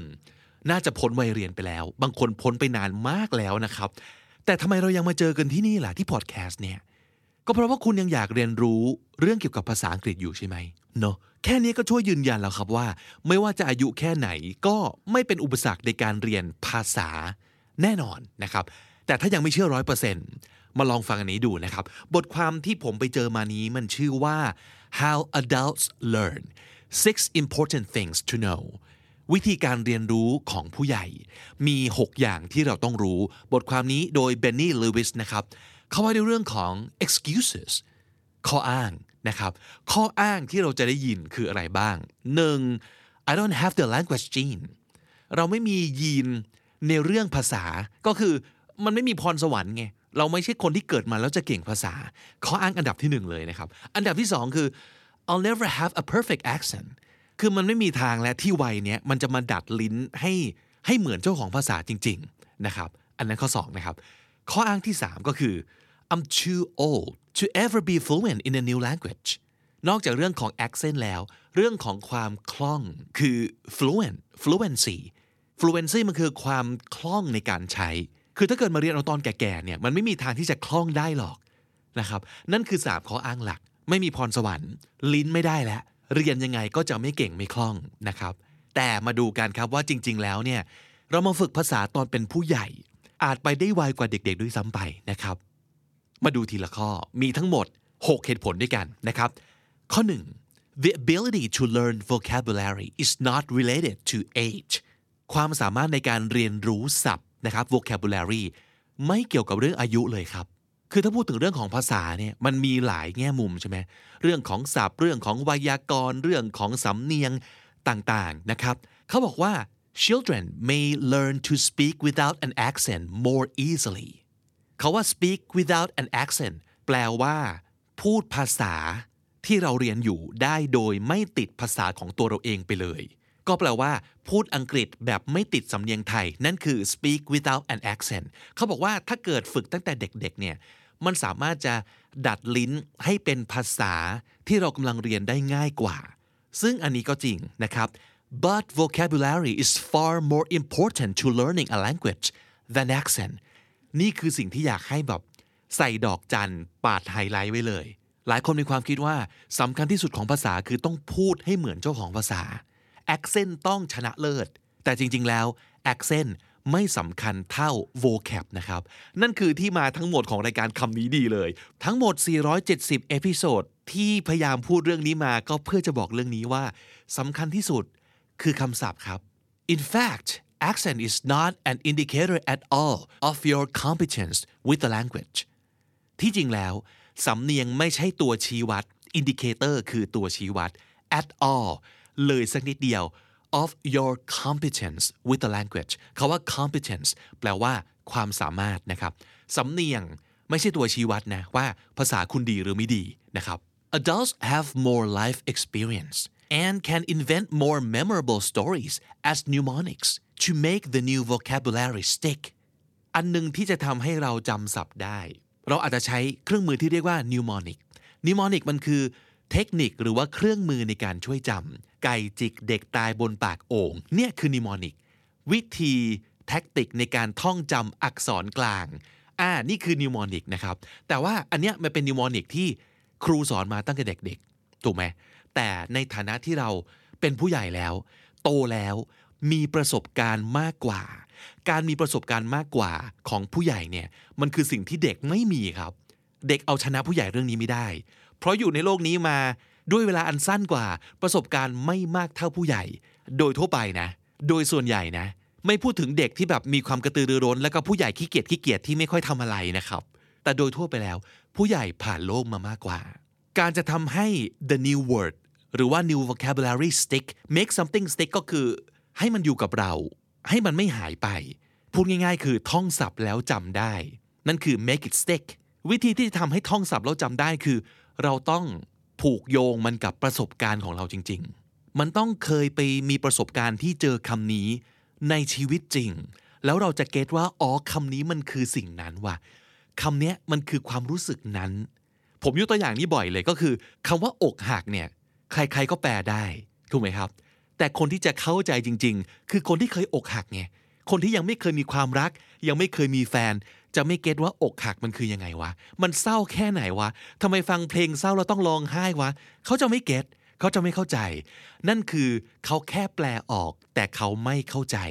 ความหมายที่แท้จริงนะครับผู้ใหญ่มีประสบการณ์มากกว่าจะเชื่อมโยงคำศัพท์และสิ่งที่เขาเรียนรู้กับประสบการณ์ของเขาได้ง่ายกว่านะครับแต่ however if a native accent is one of your goals go for it แต่ยังไงก็ตามถ้าเป้าหมายในการเรียนภาษาของคุณคือสำเนียงต้องเป๊ะ go for it ก็ได้เลยนะครับ go for it คือลุยเลยA native sounding accent is not impossible, no matter how old you are. การที่เราจะมีสำเนียงนะครับมี accent native sounding ก็แปลว่าฟังดูเหมือนเป็นเจ้าของภาษา is not impossible ไม่ใช่จะเป็นไปไม่ได้ไม่ว่าคุณจะอายุเท่าไหร่ก็ตาม no matter how old you are นี่คือเหตุผลที่หนึ่งครับ vocab สำคัญกว่า accent นะในแง่ของการรู้และเชี่ยวชาญภาษาและมันไม่เกี่ยวกับอายุครับเหตุผลที่ 2 Adults are more motivated to learn than children ผู้ใหญ่มีแรงจูงใจในการเรียนภาษามากกว่าเด็กนะครับ If you're an adult thinking about learning a second language chances are it's not out of necessity ประโยคนี้ก็คืออะไรถ้าคุณเป็นผู้ใหญ่แล้วและคุณยังอยากลุกขึ้นมาเรียนภาษาที่2ที่3 chances are เป็นไปได้มากๆเลยว่านะครับ it's not out of necessity out of necessity ก็คือทำอะไรเพราะความจำเป็นในที่นี้คืออะไรโดนบังคับให้เรียนเป็นหลักสูตรไปโรงเรียนต้องเรียนวิชาภาษาอังกฤษต้องสอบให้ผ่านนั่นคือความจำเป็นเราโดนบังคับเราไม่ได้เลือกเองแต่ถ้าคุณเป็นผู้ใหญ่ที่ยังเลือกจะเรียนภาษาที่2ที่3มันย่อมต้องมีเหตุผลว่าเราอยากจะเรียนไปทำไมถูกไหมฮะ It's more likely that you want to experience other cultures or to appreciate the arts and literature of another country or to make friends นั่นจะเป็นเหตุผลของเราในการเรียนภาษาตอนที่เราโตเป็นผู้ใหญ่แล้วเพราะเราไม่มีโรงเรียนมาบังคับให้เราเรียนแล้วแต่เราอยากจะเข้าใจวัฒนธรรมต่างชาติมากขึ้นเราอาจจะติดตามไอดอลเกาหลีของเราอยู่เราอาจจะติดตามไอดอลจีนของเราอยู่เราถึงอยากเรียนรู้ภาษาเขาเพราะอยากรู้ว่าเขาพูดอะไรเขาสื่อสารอะไรที่เขาเล่นมุกกันเนี่ยทำไมมันถึงขำถูกไหมครับหรือเราอยากเรียนรู้ศิลปะวรรณกรรมจากประเทศต่างๆเราเคยอ่านแฮร์รี่พอตเตอร์ภาษาไทยรู้สึกว่ามันยังไม่ฟินอยากไปอ่านต้นฉบับภาษาอังกฤษเนี่ยคือเหตุผลคือ motivation ของเราหรือง่ายๆเราอยากได้เพื่อนใหม่เราอยากได้เพื่อนจากหลากหลายมุมโลกหลากหลายวัฒนธรรมหลากหลายภาษาวิธีที่จะได้ผลที่สุดก็คือต้องพูดภาษาเขาครับทั้งหมดเนี่ยคือเหตุผลที่ไม่ใช่แค่ reason แต่เป็น motivation เป็นแรงจูงใจให้เราอยากเรียนจริงๆด้วยตัวของเราเองที่เลือกเองแต่ on the other hand แต่มาดูอีกทางหนึ่งสิ how many kids do you know who like to do extra homework when they don't have to มีเด็กสักกี่คนเด็กนักเรียนสักกี่คนที่อยากจะทำอะไรเพิ่มเติมไปจากการบ้านและห้องเรียนของเขาที่โรงเรียนอาจจะน้อยนะอาจจะไม่เยอะถูกไหมครับเพราะส่วนใหญ่นะครับส่วนใหญ่เด็กจะเรียนทุกอย่างตามที่เขาต้องเรียนตามหลักสูตรพ่อแม่บอกให้เรียนระบบการศึกษาบอกให้เรียนครูบังคับให้เรียนเขาไม่ได้เลือกเองเพราะฉะนั้น adults know the true benefits of learning ผู้ใหญ่จะรู้อย่างแท้จริงเลยถึงข้อดีของการเรียนภาษาครับ as a result you're more motivated เราก็จะมีแรงจูงใจมากกว่า motivated คือมีแรงจูงใจThis means learning more quickly and efficiently. แล้วพอเรามีแรงจูงใจเรารู้ว่าเราจะเรียนไปทำไมเราก็จะเรียนรู้ได้เร็วขึ้นมีประสิทธิภาพมากขึ้นเพราะเราตั้งใจมากขึ้น Consequently ผลที่ตามมาก็คือ is more enjoyable เพราะฉะนั้นเราจะเรียนอย่างสนุกสนานครับ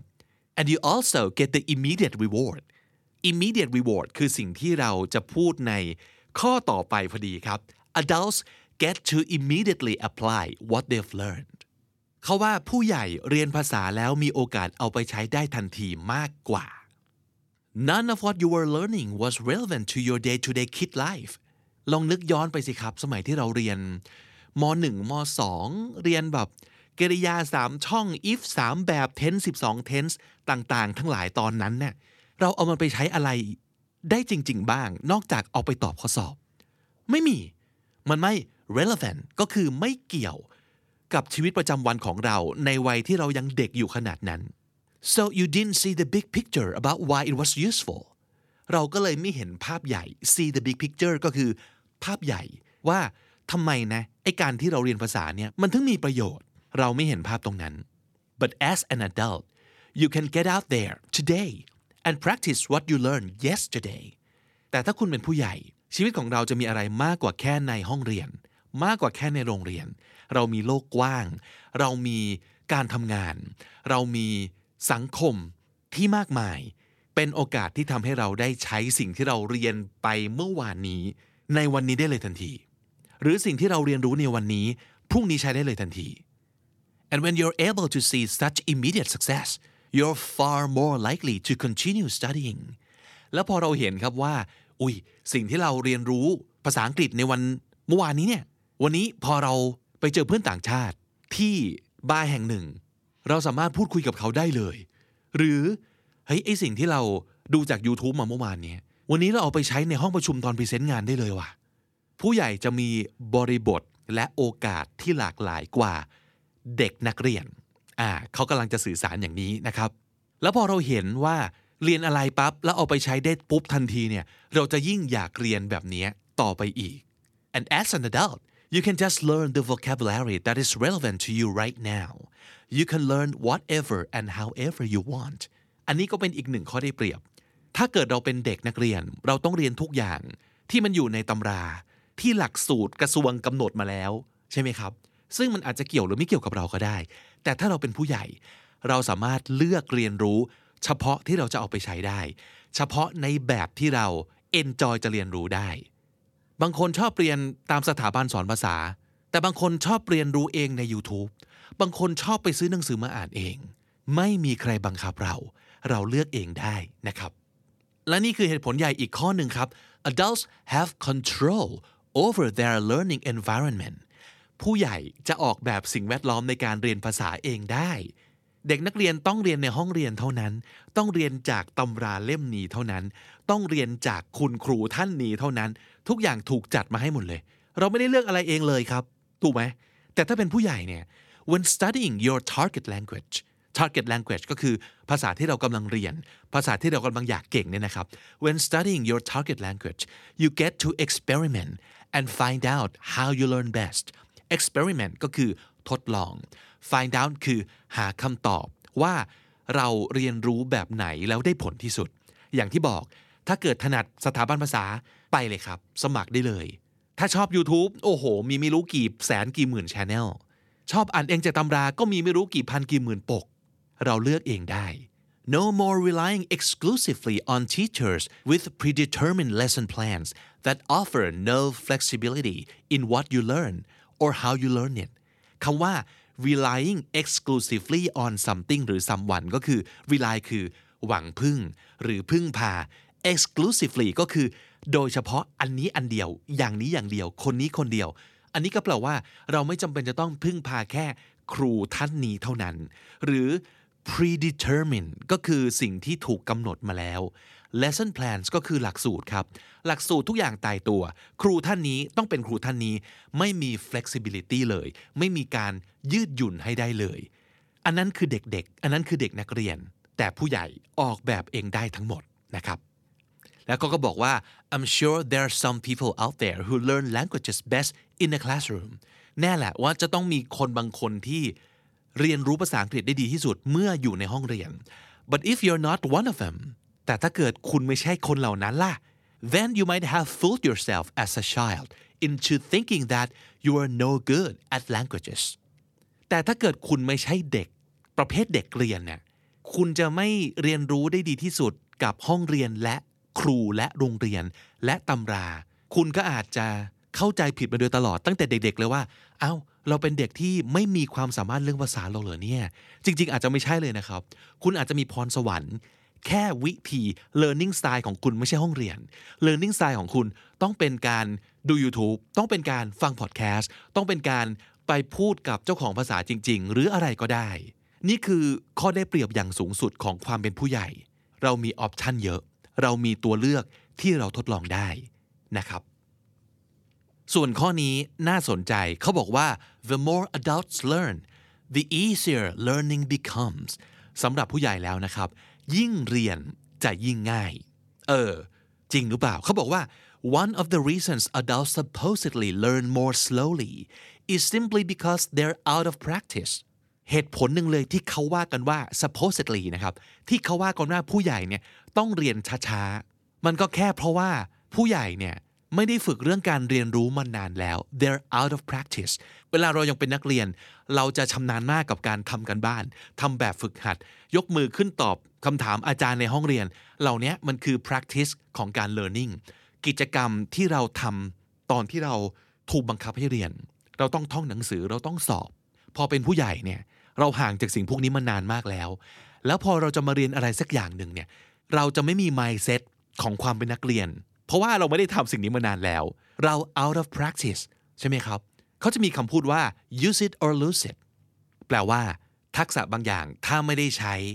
มันก็จะหายไปนะมันจะฝืด it could be more apt when it comes to your brain apt แปลว่าเหมาะเหม็งเป๊ะใช่คำกล่าวเนี่ยเป๊ะมากกับเรื่องการทำงานของสมองแต่เขาบอกอย่างนี้ if you don't use a skill for a while but you spend the meantime using your brain to learn other skills ก็คือถ้าเกิดเราไม่ได้ใช้ทักษะอะไรสักอย่างมานานแล้วเนี่ยอย่างเช่นเรื่องภาษานะครับแต่เราใช้เวลา the meantime คือใช้เวลาช่วงเนี้ย using your brain to learn other skills then what you're doing is improving your ability to learnยกตัวอย่างอีกทีง่ายๆเราพูดถึงเรื่องของการใช้สมองในการเรียนภาษานะครับแต่ถ้าสมมุติเกิดเราลองใช้เวลาที่ไม่ได้เรียนภาษาเนี่ยมาฝึกเล่นกีตาร์สมมุตินะการพยายามเรียนกีตาร์ของเราเนี่ยจะทำให้สมองของเราฟื้นฟูความสามารถในการเรียนรู้ขึ้นมาได้อีกครั้งผลก็คือ as a result you can relearn the old skill more quickly as well as more easily learn entirely new skills ก็คือพอเราเริ่มกลับมาฝึกให้สมองเราเนี่ยเรียนรู้ของใหม่ๆเราจะสามารถกลับไปเรียนสกิลเก่าได้ดีขึ้นก็คือจะกลับไปเรียนรู้ภาษาได้ดีขึ้นในขณะเดียวกันเราก็จะเรียนรู้การเล่นกีตาร์ได้ดีขึ้นด้วยนั่นคือความสามารถของสมองของผู้ใหญ่ตามที่บทความนี้เล่านะครับอันนี้เป็นจริงหรือเปล่าลองไปทดลองให้รู้ด้วยตัวเองและสุดท้ายครับ Adults learn languages faster when they get feedbackผู้ใหญ่เนี่ยยิ่งได้ฟีดแบ็กยิ่งเรียนได้เร็วขึ้นฟีดแบ็กคืออะไรฟีดแบ็กคือเวลาที่เราไปใช้ทักษะภาษาในการทำโน่นนี่นั่นแล้วสิ่งที่เราได้รับตอบกลับมาเนี่ยมันคืออะไรเช่นพูดกับเขาแล้วเขาฟังไม่รู้เรื่องไปสั่งอาหารด้วยภาษาอังกฤษแล้วได้อาหารผิดมาอะไรอย่างเงี้ยคือฟีดแบ็กทันทีหรือไปคุยกับ เพื่อนใหม่แล้วเขาชอบใจเรามากเลยเนี่ยคือฟีดแบ็กแบบทันทีทันควันเขาบอกว่าถ้าเรามัวแต่เรียนภาษาด้วยการนั่งอยู่ที่โต๊ะที่บ้านอยู่กับตำราอย่างเดียวอยู่กับข้อสอบเท่านั้นโดยไม่ได้ real feedback then don't be surprised if you fail to meet your language goals and end up losing motivation ก็ไม่ต้องแปลกใจเลยว่าถ้าอยู่กับโต๊ะอย่างเดียวอยู่กับข้อสอบอย่างเดียวเราก็จะไม่เห็นว่าเราจะเรียนภาษาไปเพื่อเป้าหมายอะไรแล้วในที่สุดเราก็จะ end up losing motivation end up อะไรสักอย่างก็คือลงเอยนะครับที่สุดแล้วคือเกิดอะไรขึ้นที่สุดแล้วเราก็จะ lose motivation เสียแรงจูงใจเพราะนึกไม่ออกว่าจะเรียนไปทำไมนะครับ but if you want to be sure that you're actually using the language correctly talk with a native speaker who can provide feedback แต่ถ้าเราอยากรู้ว่าที่เราเรียนมาเนี่ยมันได้ยังมันดีหรือยังวิธีที่ได้ผลมากๆเลยคือต้องไปคุยกับเจ้าของภาษาให้รู้กันไปเลยนะครับ also you'll get better ear for it get better ear for it ก็คือทักษะการฟังเราจะดีขึ้นแล้วเราก็จะเรียนรู้ในเรื่องการออกเสียงในเรื่องการเรียน accent ได้ดีขึ้นถ้าเราได้เอาภาษาไปใช้จริงๆครับและทั้งหมดนั่นแหละก็คือ6เหตุผลที่จะช่วยยืนยันว่าทำไมการเรียนภาษาเอาตอนแก่ๆหรือว่าตอนเป็นผู้ใหญ่เนี่ยถึงเป็นข้อได้เปรียบด้วยซ้ำไปนะครับถ้าใครมีความเชื่อเดิมๆอยู่ขอให้ลบล้างความเชื่อนั้นทิ้งไปและเริ่มวันนี้ไม่มีคำว่าสายแน่นอนสรุปศัพท์ในวันนี้นะครับมีหลายคำหลายสำนวนที่น่าสนใจเลยทีเดียวครับ speak without an accent สำนวนนี้ก็คือพูดโดยไม่มีสำเนียงภาษาของตัวเราเองเลยนะครับ speak without an accent far more important ก็แปลว่าสำคัญกว่าเยอะเลยfar more important indicator ตัวชี้วัดครับ indicator competence ความสามารถ competence make something stick ก็แปลว่าเก็บเอาไว้ได้ไม่หายไป make something stick chances are มีโอกาสมากๆเลยที่จะ chances are out of necessity ทำเพราะจำเป็น out of necessity on the other hand ในขณะเดียวกันในทางกลับกัน on the other hand motivated มีแรงจูงใจ motivated consequently ผลที่ตามมาก็คือ consequently relevant เกี่ยวมีความสำคัญ relevant see the big picture เห็นภาพใหญ่ see the big picture target language ภาษาที่เรากำลังเรียนรู้แล้วก็อยากเก่ง target language rely exclusively on หวังพึ่งแค่สิ่งนี้เท่านั้น rely exclusively on predetermined ถูกกำหนดไว้ตายตัว predetermined flexibility ความยืดหยุ่น flexibility supposedly ว่ากันว่าตามที่มักจะเป็นกัน supposedly out of practice ไม่ได้ฝึกฝนเลย out of practice use it or lose it ถ้าไม่ได้ใช้ก็หายหมด use it or lose it apt เหมาะเหม่งเป๊ะใช่เลย apt meantime เวลาในระหว่างนั้น meantime end up losing motivationลงเอยด้วยการหมดแรงจูงใจ end up losing motivation you'll get a better ear for it ทักษะการฟังเพื่อจับสำเนียงของเราจะดีขึ้น you'll get a better ear for it และถ้าติดตามฟังคำนี้ดีพอดแคสต์มาตั้งแต่เอพิโซดแรกมาถึงวันนี้คุณจะได้สะสมศัพท์ไปแล้วทั้งหมดรวม 4,000 กับอีก80คำและสำนวนครับและนั่นก็คือคำนี้ดีประจำวันนี้นะครับและคุณผู้ฟังครับซีซั่น3อันกินเวลายาวนานถึง9เดือนของคำนี้ดีพอดแคสต์ก็ได้สิ้นสุดลงแล้วในเอพิโซดนี้ครับเราจะออฟซีซั่นกันไป3สัปดาห์กับพอดแคสต์นะครับแต่ว่าบน YouTube ก็จะมีสเปเชียลวิดีโอให้ได้ติดตามกันนะครับถ้ายังไม่เคยไปกด Subscribe Channel ของ The Standard เลยฝากไปซับกันเอาไว้ด้วยนะครับซีซั่น4ของเราจะกลับมาในเดือนกันยายนครับระหว่างนี้ เราก็จะไปทำกันบ้านหาอะไรใหม่ๆเฟี้ยวๆมานำเสนอคุณผู้ฟังคุณผู้ชมนะครับเอพิโซดนี้เป็นเอพิโซดที่470แล้วนะครับเรามากันไกลมากๆแต่ในความรู้สึกเอาจริงคือมันเหมือนยาวนานกว่านั้นนะเพราะรู้สึกเหมือนกับทำรายการมาหลายปีแล้วทั้งที่จริงแล้วเนี่ยวันที่12สิงหาสัปดาห์หน้านี้คำนี้ดีเพิ่งจะครบ2ปีเต็มเท่านั้นเองนะครับแต่เอาเป็นว่าอยากถือโอกาสขอบคุณคุณผู้ฟังคุณผู้ชมทุกคนที่อยู่เป็นเพื่อนกันมาโดยตลอดนะครับติดตามฟังกันมาดูกันมาฟีดแบ็กคอมเมนต์ชวนคุยกันอยู่ตลอดเลยโดยเฉพาะในช่องคอมเมนต์บน YouTube เนี่ยคือ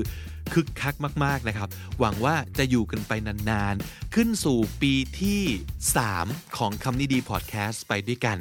ผมและทีมก็จะพยายามนำเสนออะไรดีๆที่สนุกๆแล้วก็เป็นประโยชน์กับทุกคนอย่างเต็มที่ไปเรื่อยๆจนกว่าจะไม่มีคนฟังนะครับแล้วก็เช่นเคยผมบิ๊กบุญวันนี้ไปก่อนนะครับและอย่าลืมอะไรครับพูดประโยคนี้ทุกวันมา2ปีแล้วนะครับน่าจะจำกันได้แล้วเนาะอย่าลืมเข้ามาสะสมศัพท์กันทุกวันวันละนิดภาษาอังกฤษจะได้แข็งแรงสวัสดีครับ